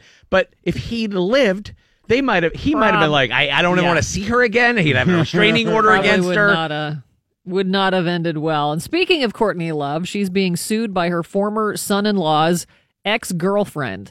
Jessica Sullivan is the former girlfriend of Francis Bean's ex-husband, Isaiah Silva. This girl claims Courtney and others tried to solicit perjury and prevent witnesses from testifying in a case about a guitar that belonged to Kurt. Silva claims a guitar which Kurt played during Nirvana's MTV Unplugged show and is worth a lot of money. Uh, he claims it was given to him by Francis Bean Cobain as a gift. He claims he should get to keep it after the two divorced. The, the ex girlfriend's lawsuit claims she was the target of harassment and attempted bribery in an effort by Courtney to make the guitar custody uh, go in her daughter's favor.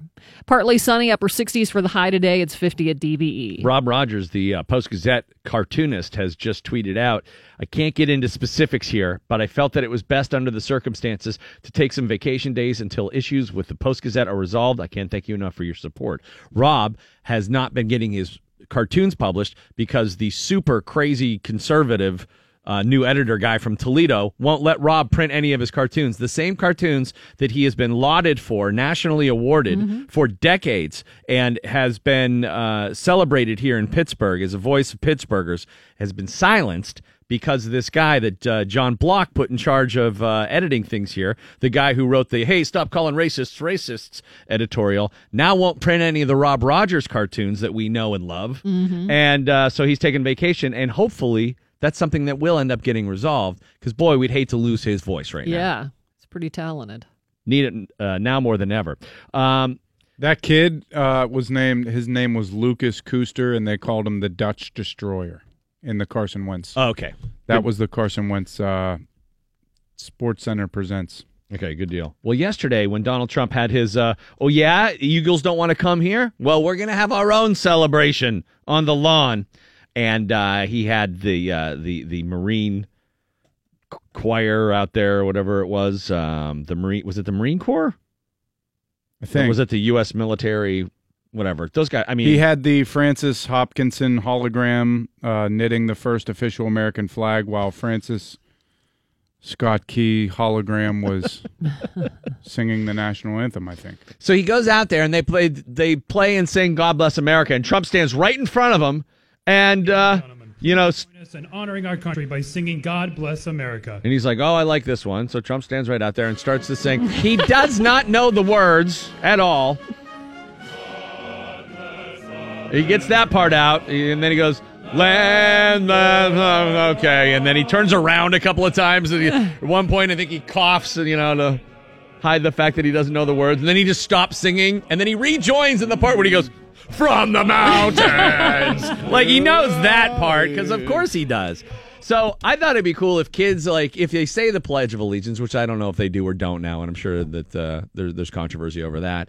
But th- we should just do it the way he would do it from now on. Just say the big words that everyone remembers. The important stuff. That's right. I pledge allegiance to the flag of the United States of America. God, One God, nation. uh, indestructible uh, lumber for everybody. Believe me.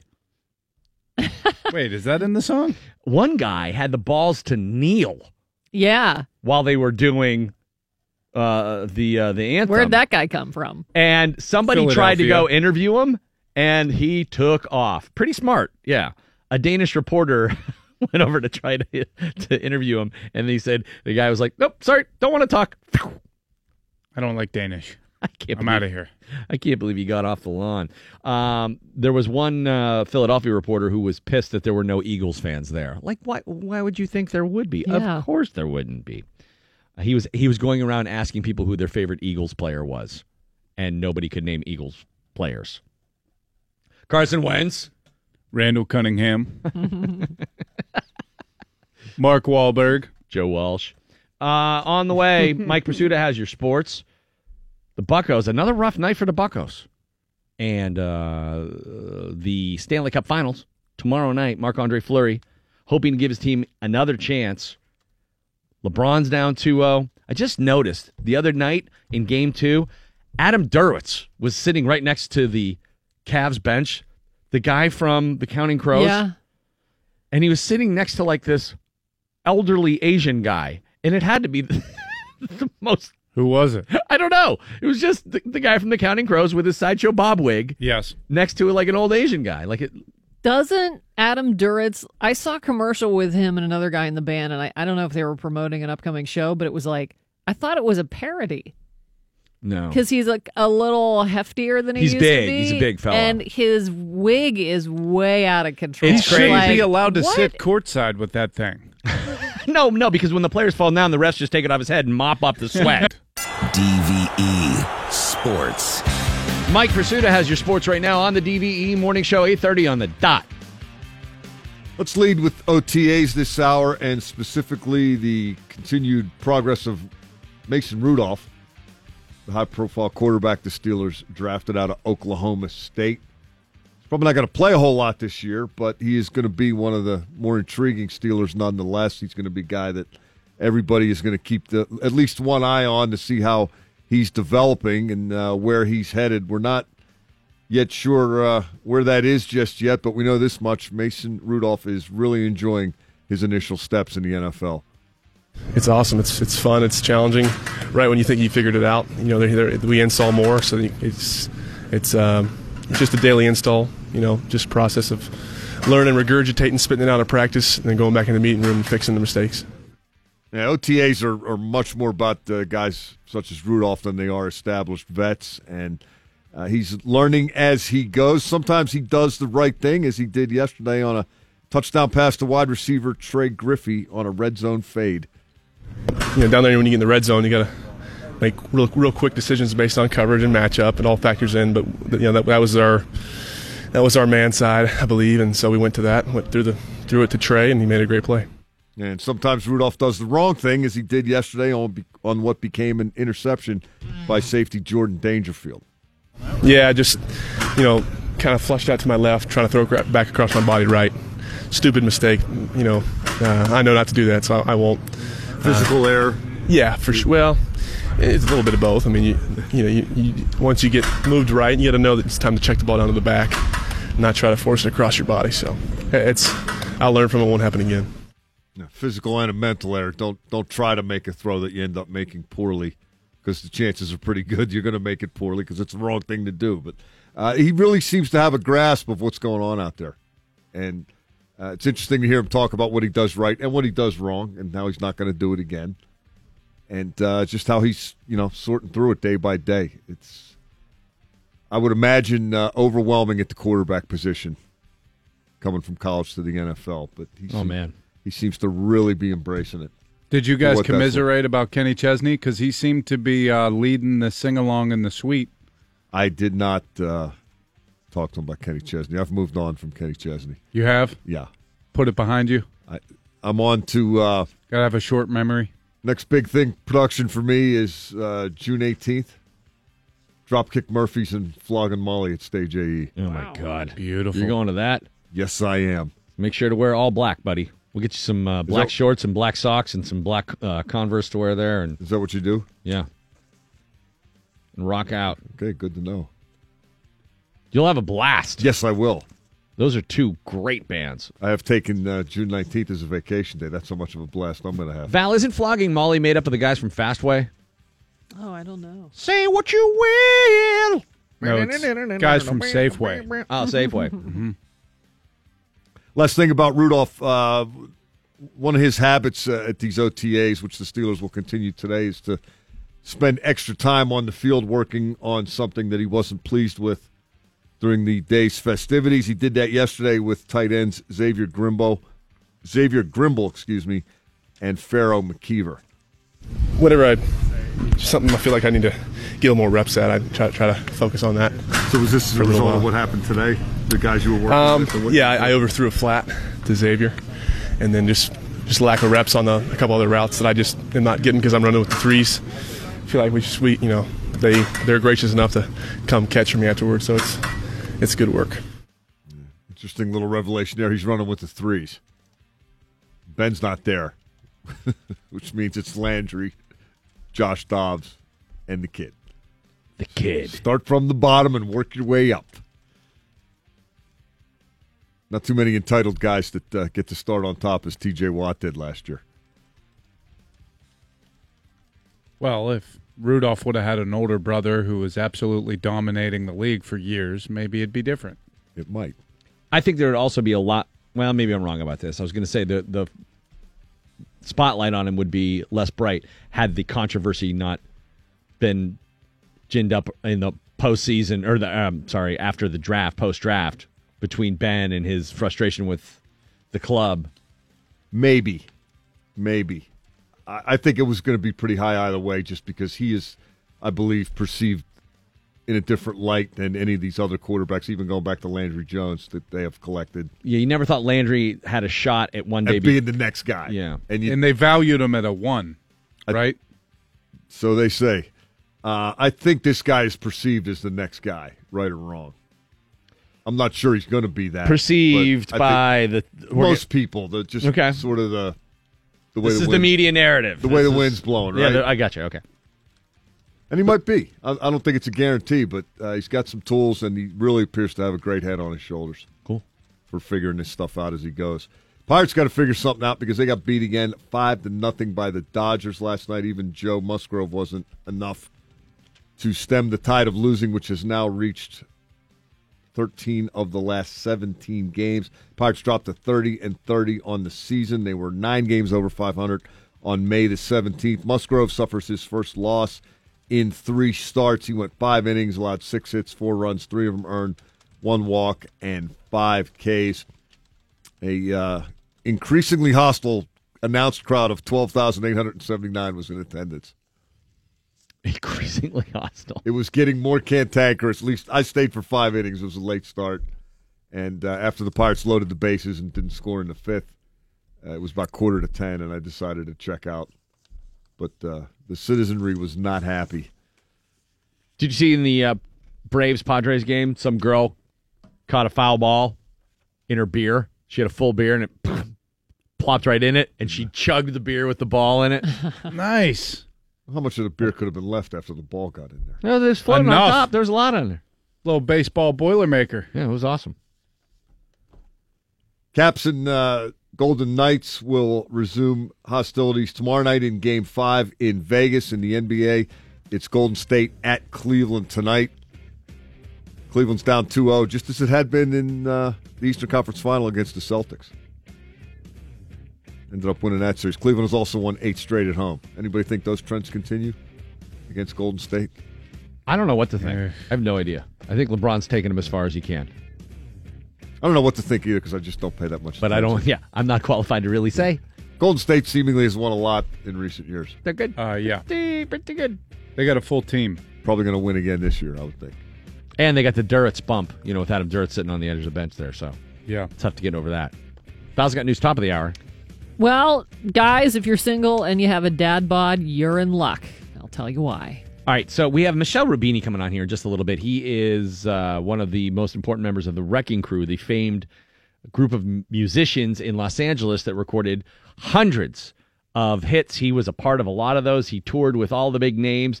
Uh, he had a long affiliation with Sonny and Cher, Barbra Streisand, Frank Zappa, Ray Charles. Uh, he was in Loggins and Messina for a time. He was in Seals and Crofts for for a time. But his contributions with the Wrecking Crew, really the important stuff to note in his new book that we're going to tell you about uh, coming up, Life in the Key of Rubini. Um, they give you like some questions, sample questions sometimes with Potential questions, yeah. with some of these interviews. And I'm guessing because he is, well, geez, he's 76 years old. He's got to have a sense of humor. I would imagine Because a lot of these questions are kind of funny. Yeah. Like, do you have a federal criminal record? Can you talk about it? And he said, and it it has his answer here to prepare you. Now, typically, typically again, we don't get questions from people that we have on, but the, mm-hmm. sometimes they'll, the, hey, if you if you want something to ask him, he's Yeah. good with these. And he talked about, I was charged with one count of violating the U.S. Marine Mammal Protection Act. And I just wanted to stop right there. I don't want to know anything more about what he did. Oh, that's what you guys like were he- talking about earlier. Yeah, with the I was wondering about the context. Now I get it. What he did or didn't do with a dolphin is none of anybody's business. But he's old school, man. There's like they have a lot of questions about Elvis to ask him, Barbra Streisand. How annoying was Barbra Streisand to work with? I can't talk about that. Look, I got to end the interview. I got to go take a Streisand. know what I mean? Uh, so Michel Rubini will be joining us when we come back. Edzo's going to be talking about the Belmont at 9.15. We'll talk a little Stanley Cup with him as well. It's the DV Morning Show. Randy Bauman along with Val Porter, Bill Crawford.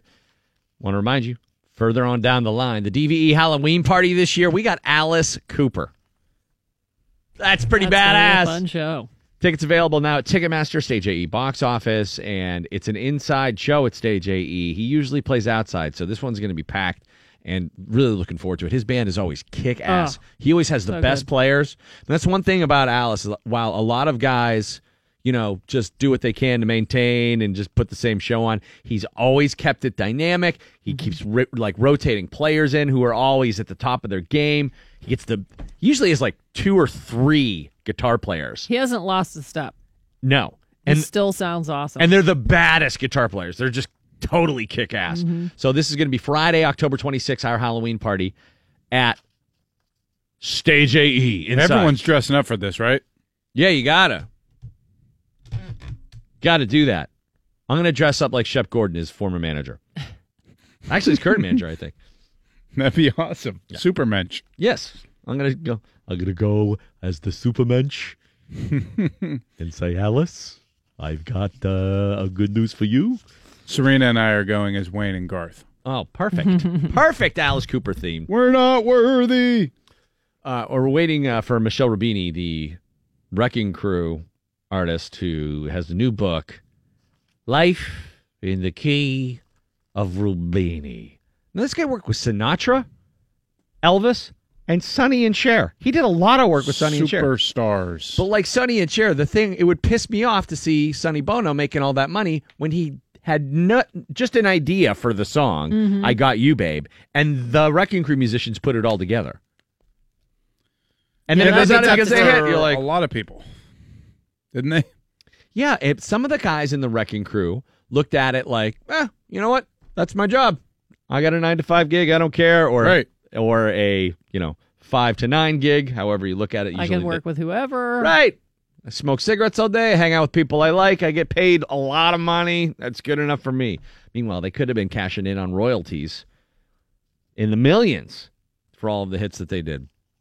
So, uh, all right, well, we're waiting for him, but he's running late, Joe. Michel Rubini has gotten more publicity on this show than he'd ever imagined already just for being late. See, Joe, Joe's in there. Stru- oh, he's so pissed right now because he feels like this is his. This is his. This is his baby. guy. This is his guy. I love when they talked about like working with Brian Wilson and the Beach Boys, and they they basically say like they completely give it up because they're like, look, we know what we're doing. A lot of these artists would come in, have no idea how the arrangement was really supposed to go, and a lot of times we'd have to produce our own stuff. But when Brian Wilson came in, he knew every single part. He knew how it should be played. And he was relentless in just having those guys Yeah. play it again and again and again. And the funny thing about Brian Wilson with the Wrecking Crew is that in the Elton John documentary about the, the album he made with Leon Russell, Leon Yeah. Russell was the, in the Wrecking Crew for some of those Beach Boys sessions. And he has Brian Wilson come in to record some stuff on that Elton John, Leon Russell album. And in the documentary, Elton John in a black tracksuit, which he wore every day, one of those Adidas tracksuits, he's like, oh my God, this is so wonderful. Brian Wilson is here today. He hasn't seen Leon in 30 years since he played on uh, uh, Help Me Rhonda. And they're going to have a reunion. And it's wonderful. This is exactly what I wanted for, for Leon. And I'm so happy. And I can't wait to see the two of them together again. And for as much as of a genius as Brian Wilson is, he's still Brian Wilson. So he's getting done with the cut, and Leon's not in the studio yet. And Brian Wilson like takes a handful of M and M's. He's like, "Okay, well, thanks, Elton. See you later." And he leaves the studio and walks outside, and there's Leon Russell. And you're thinking like, "Oh, this is going to be a magical interaction." And he walks up to him, and Leon Russell looks at Brian Wilson. He goes, "Hi, Leon. Go listen to what I played." And then he kept walking. that was it. That was the big ring. Yeah, good to see you. 35 years later. All right, I'll listen to it. One, Thanks. one of the guys in those sessions, of course, the aforementioned Michael Michel rather Rubini, who joins us right now. Good morning, Michel. How are you? Good morning. Fine. Thank you so much for having me on the show. So we've been talking about this. How, uh, what camp were you in in the Wrecking Crew as it pertained to royalties? Did you think you should have been awarded royalties for songs that you essentially arranged as one of the Wrecking Crew musicians that went on to become big hits? Well, as far as arranging them, yeah, sure. I thought I should have got royalties. Yeah. as far as actually playing on them, you know, we got paid really well as uh, studio musicians, and uh, um, you know, as a player, we didn't write them, we didn't arrange them, we didn't produce them, and and I didn't I didn't think that would be appropriate to uh, be paid. Uh, you know, for those types of activities. I mean, the arrangers were writing the music out on paper and working hard. The producers, you know, are Yeah, but Sonny Bono didn't, right? Oh, you did right. Sonny, I mean, so, uh, no, I mean, I meant R I G H T, like correct? Like Sonny Bono, w- when he brought "I Got You, Babe," did he have charts for you? No, of course not. He had, he had three chords, and you guys made him a millionaire. I'm not sure he'd roll over in his grave if he heard you say that. I, I, I'm, the, you know, I, I, I, love Sonny Bono, but I'm just saying, I feel like the musicians got short shrift. Ah, well, well, thank you. I'm sure at the time we all felt the same way. You know, we weren't getting paid enough. Right. But I tell, I'll tell you one thing: I would much rather get paid for every session than I did, than than not get paid and take a, a royalty position on the back end. Because as you know, right, the record companies were stealing the mm-hmm. royalties left and right. So we would have probably never get paid Yeah. and we would have starved to death. So I was very happy to, uh, you know, uh, uh, pay for play. well, when you did leave the studio, I mean, you worked with a lot of big names. I mean, Barbra Streisand, Frank Sinatra. You played the piano on Strangers in the Night, right? Right. Oh man, I mean that's as iconic a- of a part as there is. But you also worked with Frank Zappa, which fascinates me. What was the comparison you would make between Frank Zappa and some of those other huge names in other genres you worked with? Well, obviously, you're familiar with most of Zappa's music. You, you know what it was like. Yes. And uh, uh, Statistically dense. yes, or sometimes statistically dunce. Right. yes. Right. But he was doing that on purpose. You know, Mhm. it was sort of like a a, a a joke to him. But he did have a serious side, and and uh, and he wrote some as he went on, uh, and he had the luxury. Uh, he wrote some pretty complicated music, and the guys in his band actually couldn't play it. They couldn't read it, and and and they just didn't have. They weren't good enough, you know, to The original play- play mothers the you're talking about. Yes, Not yeah. the guys he'd go to work on, work with like George Duke and the Brecker brothers and people like that. No, no, the the guys in the band, that, Right. You know that that he played with. So, uh, wh- which he liked to use uh, in in the uh, in the studio, and and whenever he could, he would.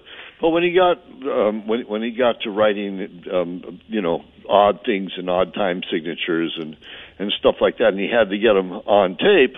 Uh, then he would call guys like me to come in and either augment the band, the guys that he was using, or he just have a whole other band, and the guys in the road crew just stayed at home.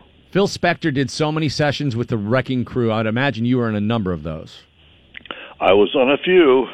And for hi- sure. his, his trajectory couldn't have surprised you any. That he's in jail right now, I'm guessing, doesn't surprise you. No, that surprises me. It really does. He, so he wasn't that crazy back then? No, I would have. If, if you had asked me, a, you know, a question, do you think he's going to bring a gun gun to the studio and you know and shoot it off? I would have said absolutely not, not a chance. It would just it, it just wasn't him. You know, something happened to his brain as as time went on that just made him ill. um, you know, and and uh, it was it was really unfortunate because I really liked Phil. Uh, I, I he was a to me he, he was a good friend, and uh, and and he was a unique guy, and I was always interested in in you know having the acquaintances of, of unique individuals. So um, you know somebody that I thought was special, and he was certainly special, and not in a bad way. But he but he had a he had a um, he was breaking his mind, you know, doing what he was doing, always trying to come up with a new sound and and uh, uh, whatever else was going on in his in his mind. It was it was sort of unf- it was very unfortunate, and I, I saw I saw you know evidence of that early on, long before the long before he the, the uh, story about where he fired off his gun in the studio and and then later on fired his gun in his house, uh, you know, and and had an accident. Um, but I, I watched him go through his first mental breakdown, you know, on a on a track that we were doing over at Gold Star, and after we'd been at it for like four hours, um, uh, Larry Levine just got on the got on the talk back to the guys and said, "Okay, guys, that's it. Time to go home." But we hadn't recorded anything yet. We had just we've been practicing.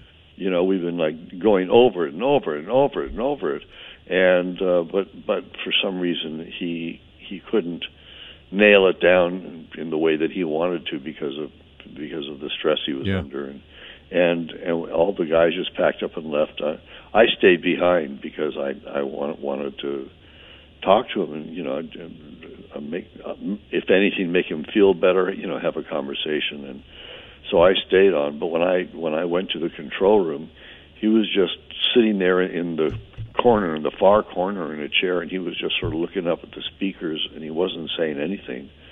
And I said, "Phil, are you okay?" And he didn't answer right away, but but but then he looked at me. He said, "Oh, oh, oh yeah, no, I'm I'm I'm fine. I'm fine." I said, "Is there anything I can do?" I mean, you know, and he went, "No." I- I'm just I'm fine and but he wasn't fine Right. and and he just you know Larry uh Larry Levine didn't didn't play the track back you know he, he, Larry just left the studio and he was sitting there I mean the control room he was just just by himself uh, you know in some other world and And that was the first that Yeah. you saw. The first time where it it indicated maybe mentally he was starting to show a few cracks. Yes. Yeah, that was the first time. Well, I wanted to ask you about that actually. If th- so, that that that kind of rings true. I always thought it was a little bit of mythology the way he worked. Would he would just have guys rehearse for three, four hours w- without recording anything as a way to kind of get you guys all to to play as one, to exhaust you to the point where you would create that wall of sound. Well, I don't think that he. Okay, I don't think that he actually rehearsed us to the point of exhaustion, so he we would play the wall of sound. He was just so inconsistent in what he was looking for as a sound. It just took him forever to hmm. to to, to get to the point where it sounded good to him. I, I think if he had had a little more musical training uh, uh, and, and and thought about what he was doing before he got into the studio, that he would have been able to proceed much faster once he was in the studio. Uh, but but he he just didn't really he didn't really have an idea. Uh, I mean, as far as a preconceived idea uh, of, of what he wanted, he would go into the studio and start experimenting, and and that's what he was doing. I mean, we would, you know, we would start the song with a you know any song. Uh, and we would start the song with the intro, and it might uh, the intro might be like boom, boom, boom, backbeat, boom, boom, boom. Well, he wasn't satisfied to let the basses play that and let the drum answer. He wanted to hear it with a combination of basses and maybe a couple of guitars. So then, you know, the guitars would play along with it.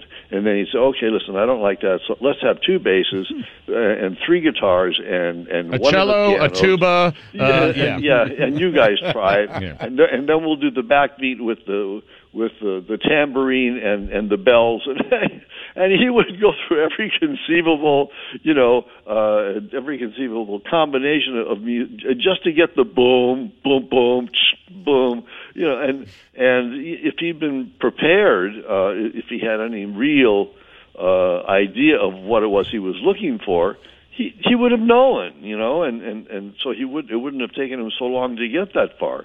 So really, that that that whole thing about not not being able to proceed with the music, uh, you know, fairly fast, uh, and and you know, hear the track and get it going and.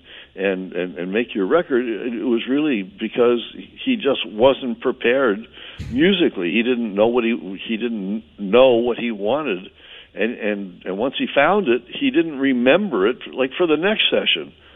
You were uh, you were part of both the Loggins and Messina touring band and Seals and Crofts touring band. If the two of them uh, were in a cage match, who wins the fight between Loggins and Messina versus Seals and Crofts? who is the who are the tougher Well, hombres? Well, if it was a cage, if it was a cage match, Loggins and Messina would have won. But if, but, but, but if it was a musical cage match, then Seals and Crofts would have. Oh, won. no kidding. That's hey, all right. Seals and Crofts getting their due there. Now, this book, uh, saw Life in the Key of Rubini, available now at Amazon, uh, Barnes and Noble, MichaelRubini.com, and it, it details your exploits through this Los Angeles music scene during the most seminal uh, point in music history. Uh, everybody from Elvis to Ann-Margret. Yeah. To Ginger Baker, to Jim Nabors, Barbra Streisand, Frank Sinatra. I mean, you worked with everybody. Yeah, I did. I mean, just about everybody. I, I, I sort of amazed myself when I started um, thinking back, you know, on, on the people that I'd worked with. I was trying to work up a list, and uh, um, it's still not complete, but but I've I've gotten it, you know, a little closer now to to what it was, and it, it was just a whole bunch of people. Well, the last question I want to ask you before I let you go: If you had Sure. to walk into a session at the Wrecking Crew, what would be your? What if they said they said, Michel, you pick the guys you're going to record this song. We're going in and uh, we're going to do a, uh, uh, a Sonny and Cher song. Which guys would do you pick to be in that band? Which members of the Wrecking Crew is your ideal all star? Oh, uh, well, I would have picked. I would have had. First of all, I would have had four guitar players, Okay. and and uh, they, they would have consisted of of Don Peake and Tommy Tedesco and and um, Tommy Tedesco's son did the Wrecking Crew uh, yeah, film, yeah, the documentary. Yeah. yeah, and and Barney Kessel and Howard Roberts. uh, those four guys, and uh, and and obviously, or uh, not, not so obvious, Mike Post. Uh, Legendary Mike Post. Yeah, Composer. because- yeah, because Mike uh, played really good, really good folk picking twelve string guitar. You know, I I I- got him on the Sonny and Cher sessions uh, uh, because because uh, no one knew the guys didn't know how to. Uh, I mean, the guys who were there did not specialize in in finger picking, you know, folk songs, and uh, and and, and they didn't uh, actually. Most of them didn't really carry a 12 string guitar around with them. And Sonny had this idea that he wanted to have a, a 12 string guitar, you know, and I said, you know, I know a guy that can that can do that. Mike had a little group that he'd been playing in coffee houses around. He was a, I had known him since he was like 16 years old. I, and I said, you know, let, let me call Mike. I'll bring him in. And, He arranged classical gas back when he was like a kid, right? Yes. Yeah. He got a Grammy. Yeah. He didn't even at that point he didn't even know how to write for a band. He he he had he had, he had made a couple of uh, uh, a couple of records. You know, he had some success with uh, a little group he had, and they they recorded a thing called "Just Stopped In" to uh, see how my, what condition my condition is in. grassroots? and and uh, uh, no, it was Kenny Loggins. Oh, excuse me, Ken, Kenny Kenny Rogers in the in the fifth something or other. The one that's in the Big Lebowski. Yeah, I know. It's I know it's song Yeah. you're talking about. and, and, you know, and and so, uh, so I, I actually had to loan him the score paper to write that to write that that that music because he didn't he didn't even have the score paper to write the arrangement down on. So so it was uh you know that was a that was sort of an unusual thing. But he The had this first idea- edition was the name of that band. yeah. it- yes, the first edition. They're exactly right. And uh, but but Mike was a good twelve string guitar player, so I brought him in, and, and then he became a mainstay of the of the Sonny and Cher uh, sessions because of that of that electric harp, you know, or Mhm. or, or acoustic twelve string guitar, the way he finger picked it, and So who do you put on bass? Oh, well, bass was uh, usually it was Lyle Ritz uh, playing stand-up bass, and he would have uh, he would have um, Ray Pohlman playing the Dano six-string bass, and, and he would have uh, somebody else playing um, electric bass. He he always had three bass players. It was a, an acoustic bass, electric bass, and and and Dano bass guitar, and he mixed those things together. Um, there was a guy named Jimmy Bond uh, that that played that also played acoustic bass, and uh, sometimes he would play acoustic bass. How much would it cost to put one of these recording sessions together today? Well, I don't know. I can tell you that in 1992, when Phil came out of retirement, uh, he wanted to make a record, and uh, he had a he, whoever was working for him at the time booked a studio in L.A. and and he he gathered most of the musicians, as many of, the guys that he could from the crew, the original crew, to do the record, and uh, and me being one of them and, and it happened to be done on my birthday. Uh, uh, it was on December third, and and uh, so I hadn't seen any of the guys in 20 years. Uh, and they got a new studio because Gold Star was long gone, and they piled us all in there, um, uh, along with a couple of other people. Uh, um, Paul Shaffer from back east from the Letterman show and Russ Yeah. Kunkel, they were on the session too. And uh, and at the end of the night, uh, after we'd been there about three hours, uh, and nothing was recorded, by the way, that night. But but after we'd been there about three hours, he called the session, and I I, I went in to, to talk to him to you know find out what was what's going on? what was wrong, and uh, and he happened to mention that he had just spent fifty thousand dollars. For for you guys to have coffee. and I told him, Phil, I said, you may not have gotten a recording this this evening, but I have to thank you because this has been the most special birthday party I could have ever had. Michel Rubini, Life in the Key Rubini. It's the new book. Get it at Amazon, Barnes and Noble, and everywhere they sell books. It was a pleasure talking to you, and I can't wait to dive into the book. Thanks so much, Michel. Thank you. Okay, we'll see you guys. Dude, true story. I got my first headshots. My dad was like, you know, this photographer that I work with will take some headshots for you. He, we went up on this roof, and he was like, uh, "Go stand over by that uh, that air conditioner." And I was like, "Why?" He's like, "Ah, "I think it'll give it some good contrast." So I have headshots of me just crouching down behind an air conditioner. An industrial. He's like, "Hey, pick up some of those rocks." I'm like, "Why?" I'm not. I'm trying to. di- I'm trying to be an actor. He's a he's a funny guy. uh, he can uh, fix your heating and cooling needs, and if you need him to uh, throw rocks, Slay a giant. he can uh, he can play a Palestinian in a He's movie. got a good grip. Randy Baumann and the DVE Morning Show. What's up, Val? Sorry we went long, but Michel Rubini, that dude was interesting. Oh, you could do like a three-hour podcast with him, you know. Uh, well, I blew out on my news because I figured we were going to go right to Edzo. Blow it back in. All right. Uh, here's a Channel 11 Severe Weather Center forecast, and it is brought to us by Dormont Appliance. Dozier. I think you might be right, Bill. Yeah. I there's think it's there's gonna be cover. some clown cover today. Does that mean that everybody should uh, break out a tent, or I don't know what that means? Uh, it is uh, 50 degrees now at DVE. The news brought to us by the new PPG Science Pavilion at Carnegie Science Center, built to inspire. 24 7 Wall Street has released its annual 50 Worst Cities to Live in the United States. And uh, for the second year in a row, Detroit at the top. The report describes Detroit as a poster child of American post industrial decline. Detroit has a close cousin in the state, with Flint, Michigan ranking the second worst city in the country to live. One of the factors is that more than 44% of Flint's residents live below the poverty line. That's the highest poverty rate of any city in the country. Home value and college grads were among other factors considered. St. Louis, Missouri, Las Vegas, Nevada, Memphis, Tennessee round out the top five. Almost half of Americans say porn is morally acceptable. A new Gallup st- uh, poll study says that 43% of Americans think porn is A OK morally. That's a 7% increase since a year ago. It's the highest level recorded since the survey started seven years ago. The study found 53% of Democrats think it's morally respe- uh, acceptable, but only 27% of Republicans feel that way. 100% use it. 27% think that way. Well, the porn they're wearing condoms now. They're being morally responsible.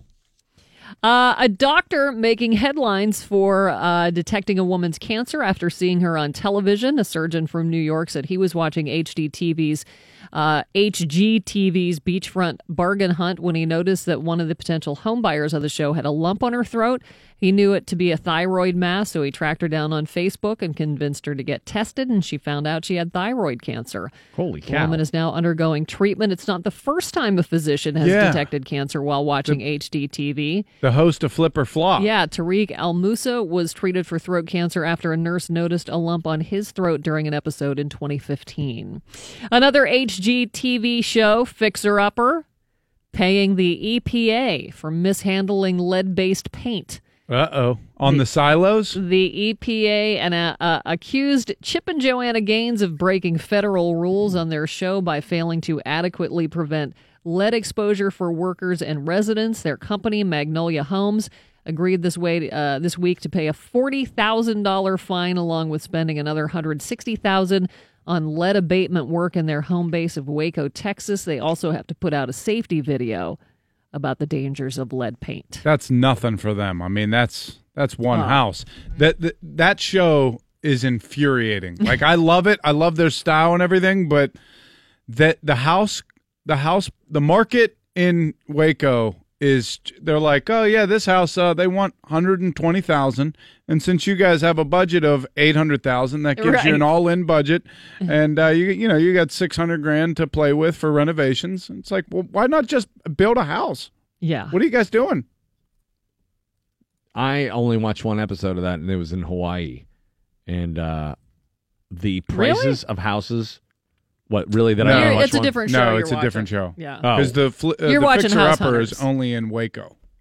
Oh, it's only in Waco. Oh, yeah, I think you watched House Hunters. Yeah, that whatever. I, I don't watch that channel too much, but I watched that and I could not believe how much homes were in Honolulu. Uh, yeah. Like tiny, tiny houses, eight hundred grand. Hey, did you ever watch the t- Tiny Houses? Like that? That There's show? a show called Tiny Houses. Yeah. isn't there? Mm-hmm. Yeah, How much of them? People live. I mean, way too much. Way too much. Yeah, for a tiny house. Yeah. It's like 75, 80 grand for a house that, you know, if you ordered a large pizza, you'd have to eat it outside. you fart in it and everybody can't go in there for a week. Clear. And finally, Oprah Winfrey sharing her excitement over her upcoming exhibit at the Smithsonian. Items from Winfrey's life and former TV show will be on display at the Museum of African American History and Culture in Washington, D.C. Uh, that all starts this Friday. She told TMZ the new exhibit is goals and something she never thought was possible. Forecast today, partly sunny, only going to be in the upper 60s. It's 51 at DVE. Joining us right now, ladies and gentlemen, longtime friend of the DVE Morning Show, the one and only Eddie Olczyk. Edzo! Good morning. Good morning, everybody. How's everybody doing in the Burgh? Good, man. How are you? I'm doing well. I'm on the uh, I'm on the road, just getting ready. I stopped home and uh, reloaded, and I'm on my way out to uh, I'm out to Vegas for uh, Game Five. Uh, when is that? Tomorrow, right? Thursday, yeah. And then uh, and then uh, head back east for the Belmont on Saturday. So uh, great time of year, pucks and ponies, and uh, feeling good, and uh, looking forward to uh, looking forward to a big weekend of sports action. Edzo, uh, we're also thrilled to hear that you're in, in good health. And I, I told these guys I was in Chicago visiting relatives uh, over the holidays, and one of the local affiliates, the NBC affiliate there, had done a story on you, and I knew that you had been diagnosed. I had no idea how severe it was at that point until I wa- watched that segment, and I was just shook because I didn't either I didn't process it or I didn't understand how severe things were for you. To hear now that things uh, are uh, uh, go and, and, and you're in good shape is just I, I can't tell you how relieved all of Pittsburgh is for you. Well, I, I appreciate that, Rand. Yeah, it was, uh, you know, it was a stop you in your tracks moment. Uh, one day, I, you know, I woke up and, I mean, quite frankly, I, I couldn't go to the bathroom. And next thing you know, uh, they're telling me that I have uh, a blockage in my lower colon, and uh, we need to go get it. And you know, two days later, I'm having a six-hour surgery removing 14 inches of my colon and a tumor the size of my fist. And then they had to send it out. So obviously, from the day of my surgery to August the 4th at 7:07 p.m. when my doctor called me and told me I had stage 3 colon cancer. Those are the longest 4 days of my life, not knowing, you know, obviously preparing for the worst and anytime you see a doctor's office or a hospital call you on a Friday night after seven o'clock, it's probably not a good thing. And when that phone rang, it came up on our television, Northwestern Hospital here in Chicago, and I mean, I let it, I let the phone ring six or seven times, and my wife had to happened to be standing next to me, and she said going to answer it, and and I didn't want to answer it because I knew what was on the other line, what was on the other end, and Dr. Strong uh, told me that it was stage three colon cancer, and we're recommending six months of chemo, and I mean, it was a battle, and look, I I I know I am so very lucky to be on the right side of this because there are so many, sadly, so many millions of people out there that have it way worse and are having it way worse off than than Eddie Olczyk ever did. But it, it at first I wanted to just kind of hide under a rock. I, I, I wanted to. Just, I just feel like I let everybody down. I let my wife down. I let my kids down. Uh, I, let- I let you know the people at NBC down in hockey and horse racing. Uh, all my friends in in, in hockey. Um, you know the Blackhawks because I do their games locally. Um, and then it was like, okay, The well, effect of getting sick made you feel like you were letting people down. I did. I, I- just felt like I, hmm. it was, you know, going to be be a burden on everybody, and I didn't want people to be, you know, have this on their shoulders. And and I just, like I said, it just I. I I just felt I felt less. You feel weak because that's what happens, Rand, when you get struck with this disease. Is you you feel, you know, you, you feel like you are a burden. You feel like you're letting people down. At least that's how I felt. Look, and talking to hundreds and hundreds of cancer patients, is that a lot of the similarities were there, and you just you just feel like you know you you, know you don't want people to feel sorry for you, and like I said, you don't want other people to hurt and worry about you because everybody has their own lives to live. And you know, once it became public, it was almost I almost felt relieved that it was out there, and because what had happened was is I started missing some public appearances, and I started putting people in in some bad spots. And again, we didn't know what was going on, right? Like we didn't know if you know if it was going to be nothing or if it was going to be the worst. And and then when we, when we became public, uh, you know, after the diagnosis, it was almost like okay, it's out there and everybody knows, and there's nothing to hide from. And, and when you're in the so-called public eye, it's it's hard to go quiet and you kind of want to control the message, right? And I think that that's what we did, and I think we did in a very respectful and professional way. And the outpour of, of people, I mean, you guys, your station, the people in the Burgh, the great Penguin fans, the Penguin organization, uh, my former, uh, my my former PR man, Keito, Keith Wayner was there every step of the way, checking in on me little Buckaroo was always calling and, making, and, and making sure uh, making sure that I was okay. And look, I mean, I was very lucky to have the support, and I couldn't have done it by myself. Really, I mean, I had incredible support not only from my doctors, my family. My wife was there every step of the way, and the one thing I did learn a lot about this is that the caretakers and the caregivers that are, are, are dealing with people of, of, of illness or sick or disease they are going through a lot as well. And and you know I never saw my wife weak. Like I never saw her emotional around me. Now I'm sure she had her moments away from me where she wondered like you know what the hell is going to happen to him? Is he going to be okay? Are we going to have to live with this you know how long? And I'm sure that she had those moments but she never she never let her guard down around me and and that really helped me get through a 6 months of hell because there were a couple of times where during my treatments, and everybody has side effects when they go through chemo or radiation. For me, it was you can't control your bathroom issues, vomiting, nosebleeds, neuropathy, uh, severe headaches. I mean, all those things. And, and I got to treatment two or three, and I, I was, it was just, I'm like, how in the hell am I going to get to February 21st when it's the second week of September? Like, how am I going to get there? And there were times, look, I'm not embarrassed to say this. I, there were times when I was ready to pack it in because I, I just like, how can I live like this? Like, how do people live like this, taking this chemo every two weeks? And for me, it was every other Monday for 48 hours. I would go home with it. They'd come unhook me every, you know, every other, every other Wednesday. And my wife just grabbed me one day by the short hairs and just looked at me right in the eyes and just said, fight for me, fight for our kids, and fight for all the people that love you. And having them, an emotional cry after that. It put everything in perspective, and, and, and she helped me get along. And you know, it's, I, I want my story out there because I want to try to keep people away from having to go through what I did. And look, they told me if I would have had a colonoscopy when I was 45, they would have kept me from having to go through six months of hell. And wow. prior to the last couple of weeks, I don't know if you guys saw this story or yes. not. Yes. I mean, it was 50 years old where they recommended colonoscopies at 50. They just changed the age to 45, which I think is just flat out awesome. And I want people out there to, you know, raise their hand if they're not feeling well. Like it's okay uh, to raise your hand and say, you know what, geez, I'm not feeling good. I need to go see a physician. I need to see a go doc, you know, go see a doctor. Don't try to self, uh, you know, uh, uh, go on the internet and, and try to become a doctor and, and self-diagnose, you know, what you think you might have. Get in there, see your doctor, and, and I'm hoping that my story, you know, will resonate with people and, and they'll get checked out when need be and, and hopefully keep people away from it because I'll tell you, it is psychologically, it is awful. Physically, uh, as you get through the treatments, I'm not saying it gets better because it doesn't, but it's much more tolerable once you get through four or five treatments. At least it did for me.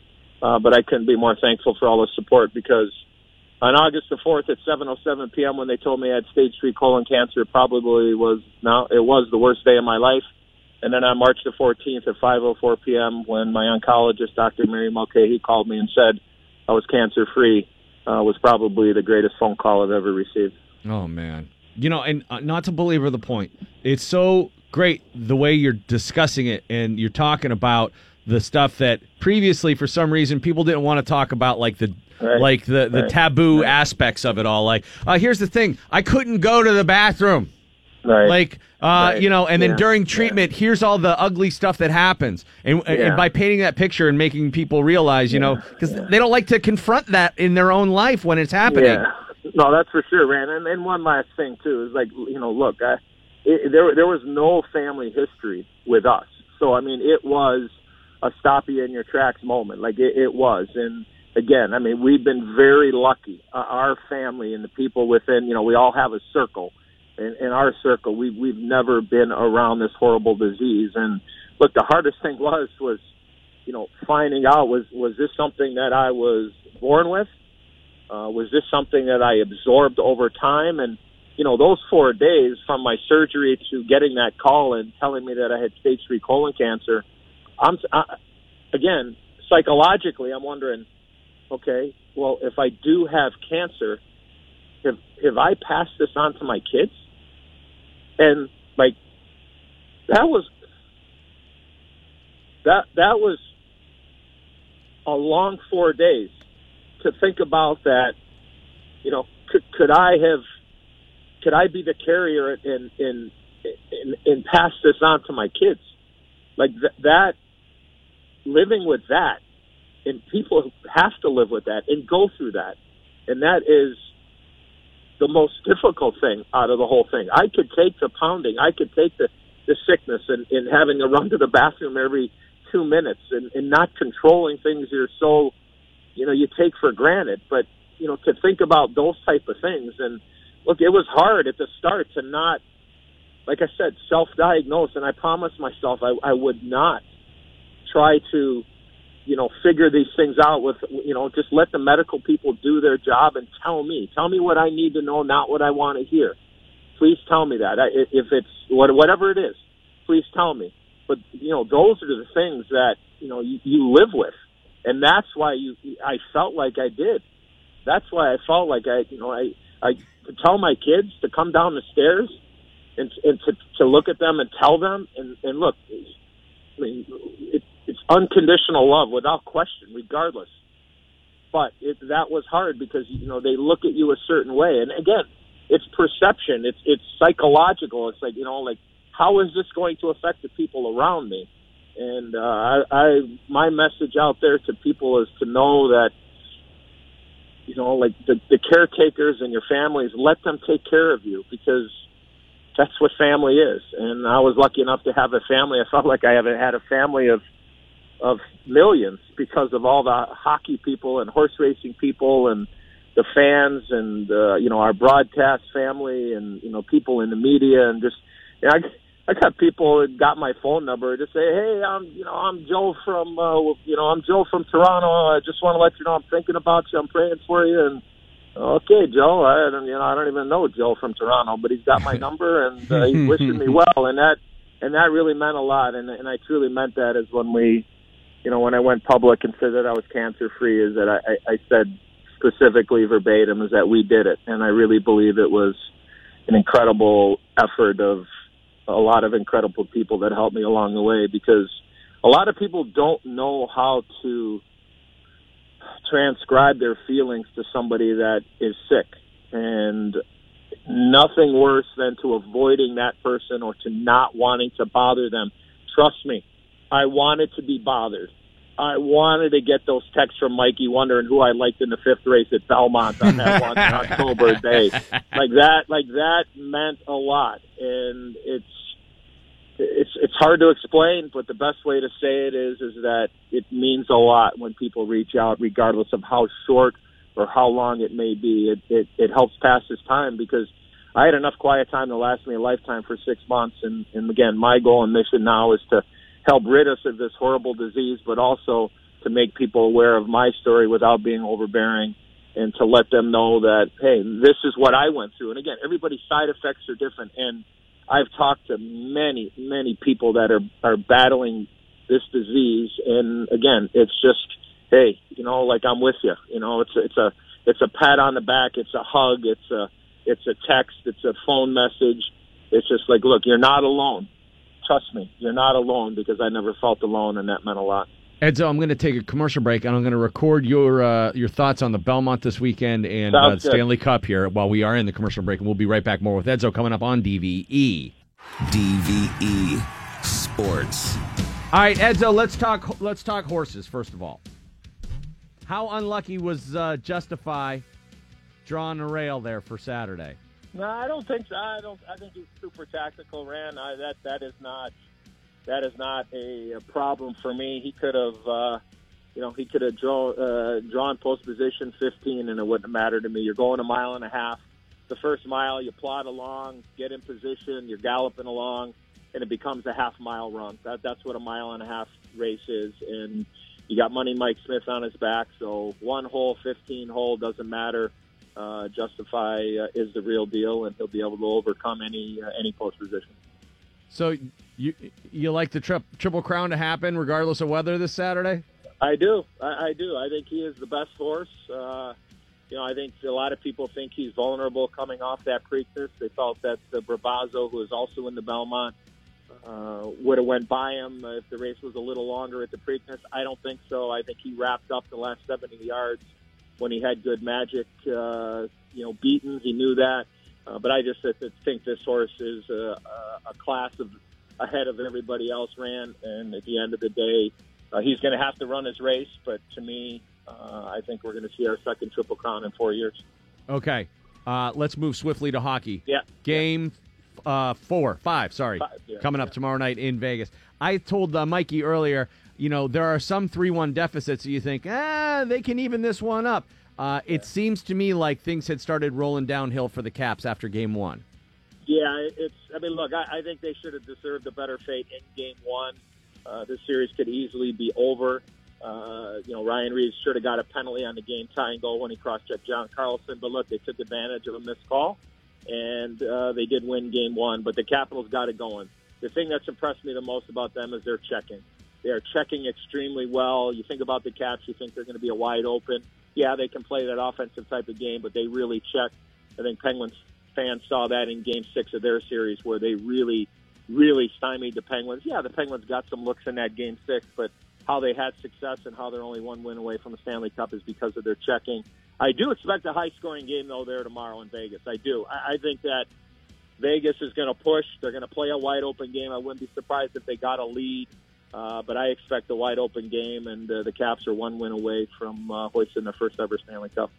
Eddie, the Caps are in position to win. They deserve to be in position to win. They look like the best team, but they started the playoffs with a different goalie and they lost their Yeah. first two games. Uh, How do you wrap your head around that? It's sports, Mikey, right? It's sports. It's just the way that it is. And uh, think about where they came from. And everybody thought they were done like dinner, right? They lost the first two games at home to Columbus.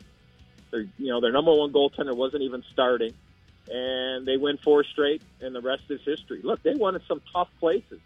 I mean, they've been resilient. Down two, down two nothing to Columbus. They finally take out the Penguins, and then they were down against Tampa, and they win a game seven on the road to get to the Stanley Cup final. And oh yeah, by the way, they lost game one of the Stanley Cup final, and now they've won three in a row. So they're battle tested. Uh, to me, tremendous, tremendous uh, job by Barry Trotz and his staff to get this team. And look, the players have bought in, and uh, Ovi has been a uh, he's been a wrecking machine along with Kuznetsov.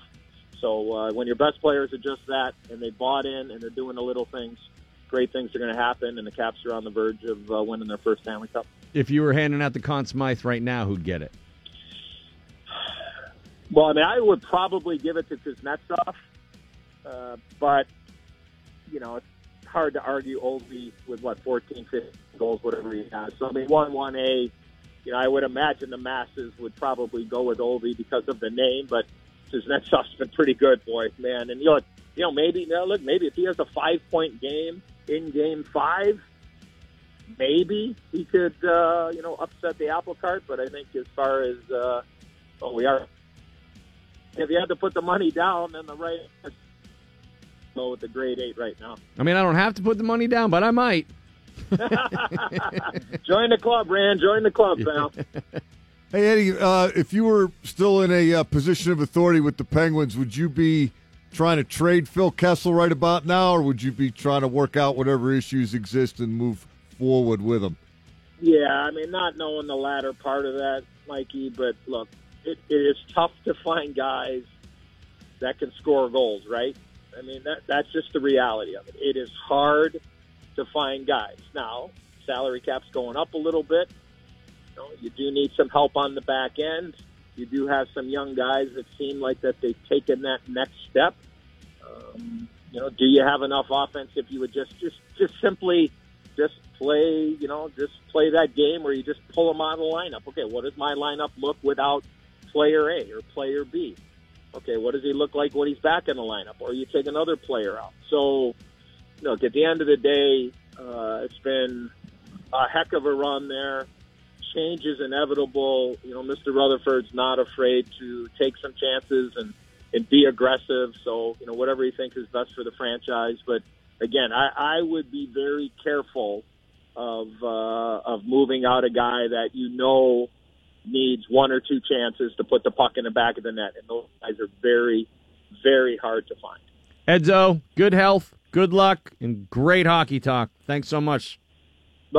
It's the DVE Morning Show. Ran late all day today, but it was well worth it to hear from Edzo and uh, very emotional and and uh, hard hitting stuff there from him, and uh, a salient, poignant message that he delivered there. A lot of people choking back tears on that. Oh, one. no doubt about it. Uh, Mark Madden joining us right now. Don't expect the same result, folks. Lar- largely preempted by Edzo, but that's okay because it's Edzo. Right. If it's Edzo, it's okay. If it's somebody I haven't heard of, which you've done before, What if I had Rob Rossi on talking about Barry Trotz that long? I'd have been pissed. You'd have been pissed? Yeah. He's a, your contemporary, though. What's he with now? City Paper? Yeah. He did do the Barry Trotz video that, I don't know, maybe he wants to take that one back. What, where he kind of cut the heel promo on Barry Trotz? Yeah. And he's like, you're never going to win. You're never going to win. They're pretty damn close right now, Mark. Well, at any rate, I'm glad to hear Edzo's good. Uh, although th- this year he gave me a bum Kentucky Derby pick. His guy came in third, so I yeah, but he had the disappointed. trifecta. Of course he did, because he always wins. The guy wins money every race he bets. Ne- One of these years, I'm just gonna Edzo. I'm gonna fly to your house, hand you a thousand bucks, bet it. However you see fit, I'll be back for whatever return there is in a week. I got a I got one minute of yelling at the TV for the Preakness, where I was in it. I had I had it boxed, and then my uh, the one horse just fell out, and I was thought about it. I'm like, it's not a bad way to gamble. You know, you get a little bit of excitement. His Derby pick had a shot till the very end. It was Well, right in the thick of it. At, at least, the, at least the horse has a chance for the triple crown. If, if there's no chance for the triple crown, the last race is just meaningless. Just about. Yeah, the ratings have to be terrible. Yeah, right. no- I mean, you know, the same network televises all of them, right? Yeah. So, well, they're they're you know in it for the long haul, but still. Uh, Edzo, it's NBC. I mean, he does all those races now. He's going to Vegas for Pucks and ponies. game five tomorrow night, and then he's going to uh, back to New York. Uh, all right. So, what do you like uh, going on in Vegas tomorrow night? I think Vegas has just run out of gas finally. I, I think they've hit a wall. I think Washington saved their best for last, which is really all winning the Stanley Cup's about is, you know, performing your best in the playoffs. And they've gotten better as the playoffs have gone on. I think for, for Pittsburgh hockey fans, the most significant development of the final is maybe the Penguins didn't look so bad. Maybe it wasn't such a great disaster losing the Washington Capitals. Uh, if you look at the stats, Matt Murray's played better than any goalie has against the Capitals in these playoffs. Marc Andre Fleury really struggling. Not his fault because the Caps are making that one extra pass, and the Vegas defense isn't picking the man up. They're, really, they're on a doorstep for really all these poor goals. defensive zone coverage.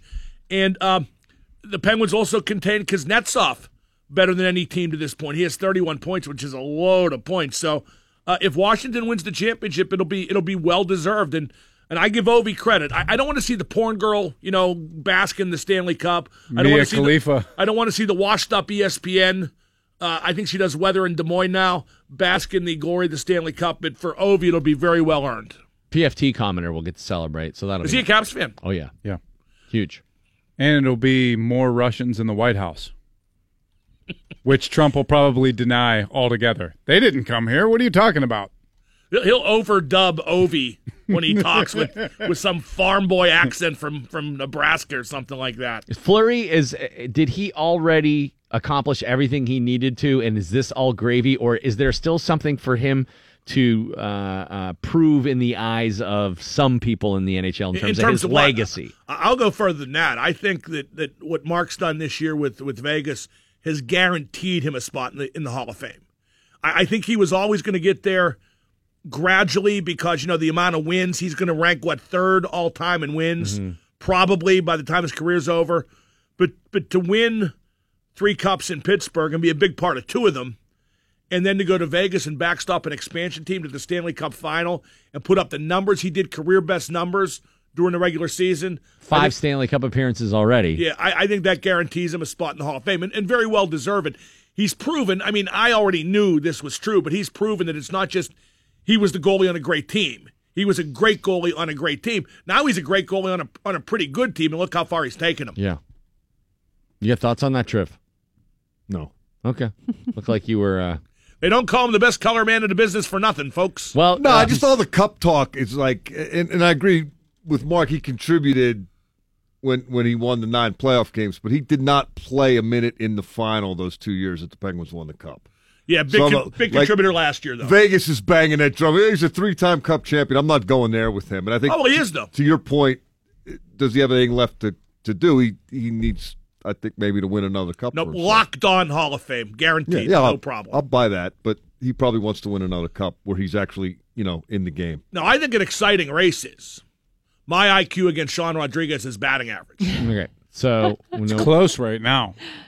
166 to 163. He's on your It's heels. anybody's ball game. No, actually, he's fading fast. Mike was at the game last night. He said they booed him on his way up to the plate. Good. They should boo him on his way out of town.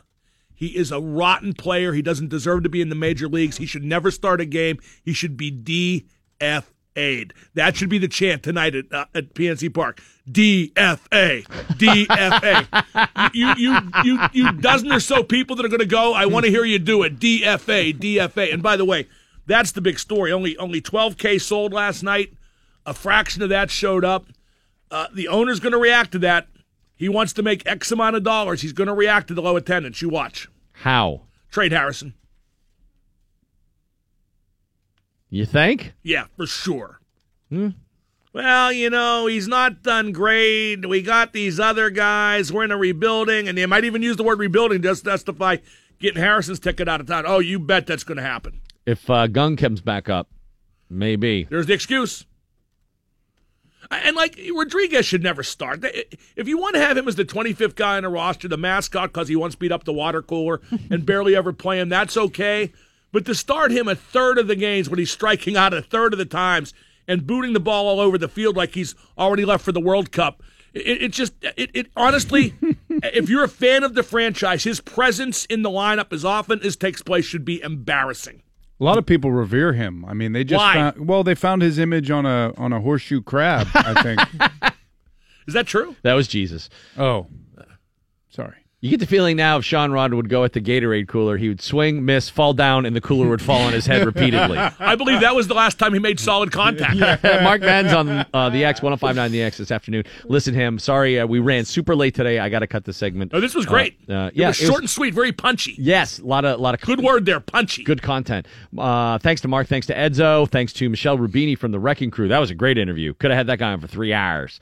Uh, and uh, also thanks to uh, Mr. Wednesday, Jeff Conkle. Tomorrow on the show, Mayor Bill Peduto. Pedudududo is going to be calling in. He uh, he wanted to be on the show tomorrow for for some reason, so he has something on his mind.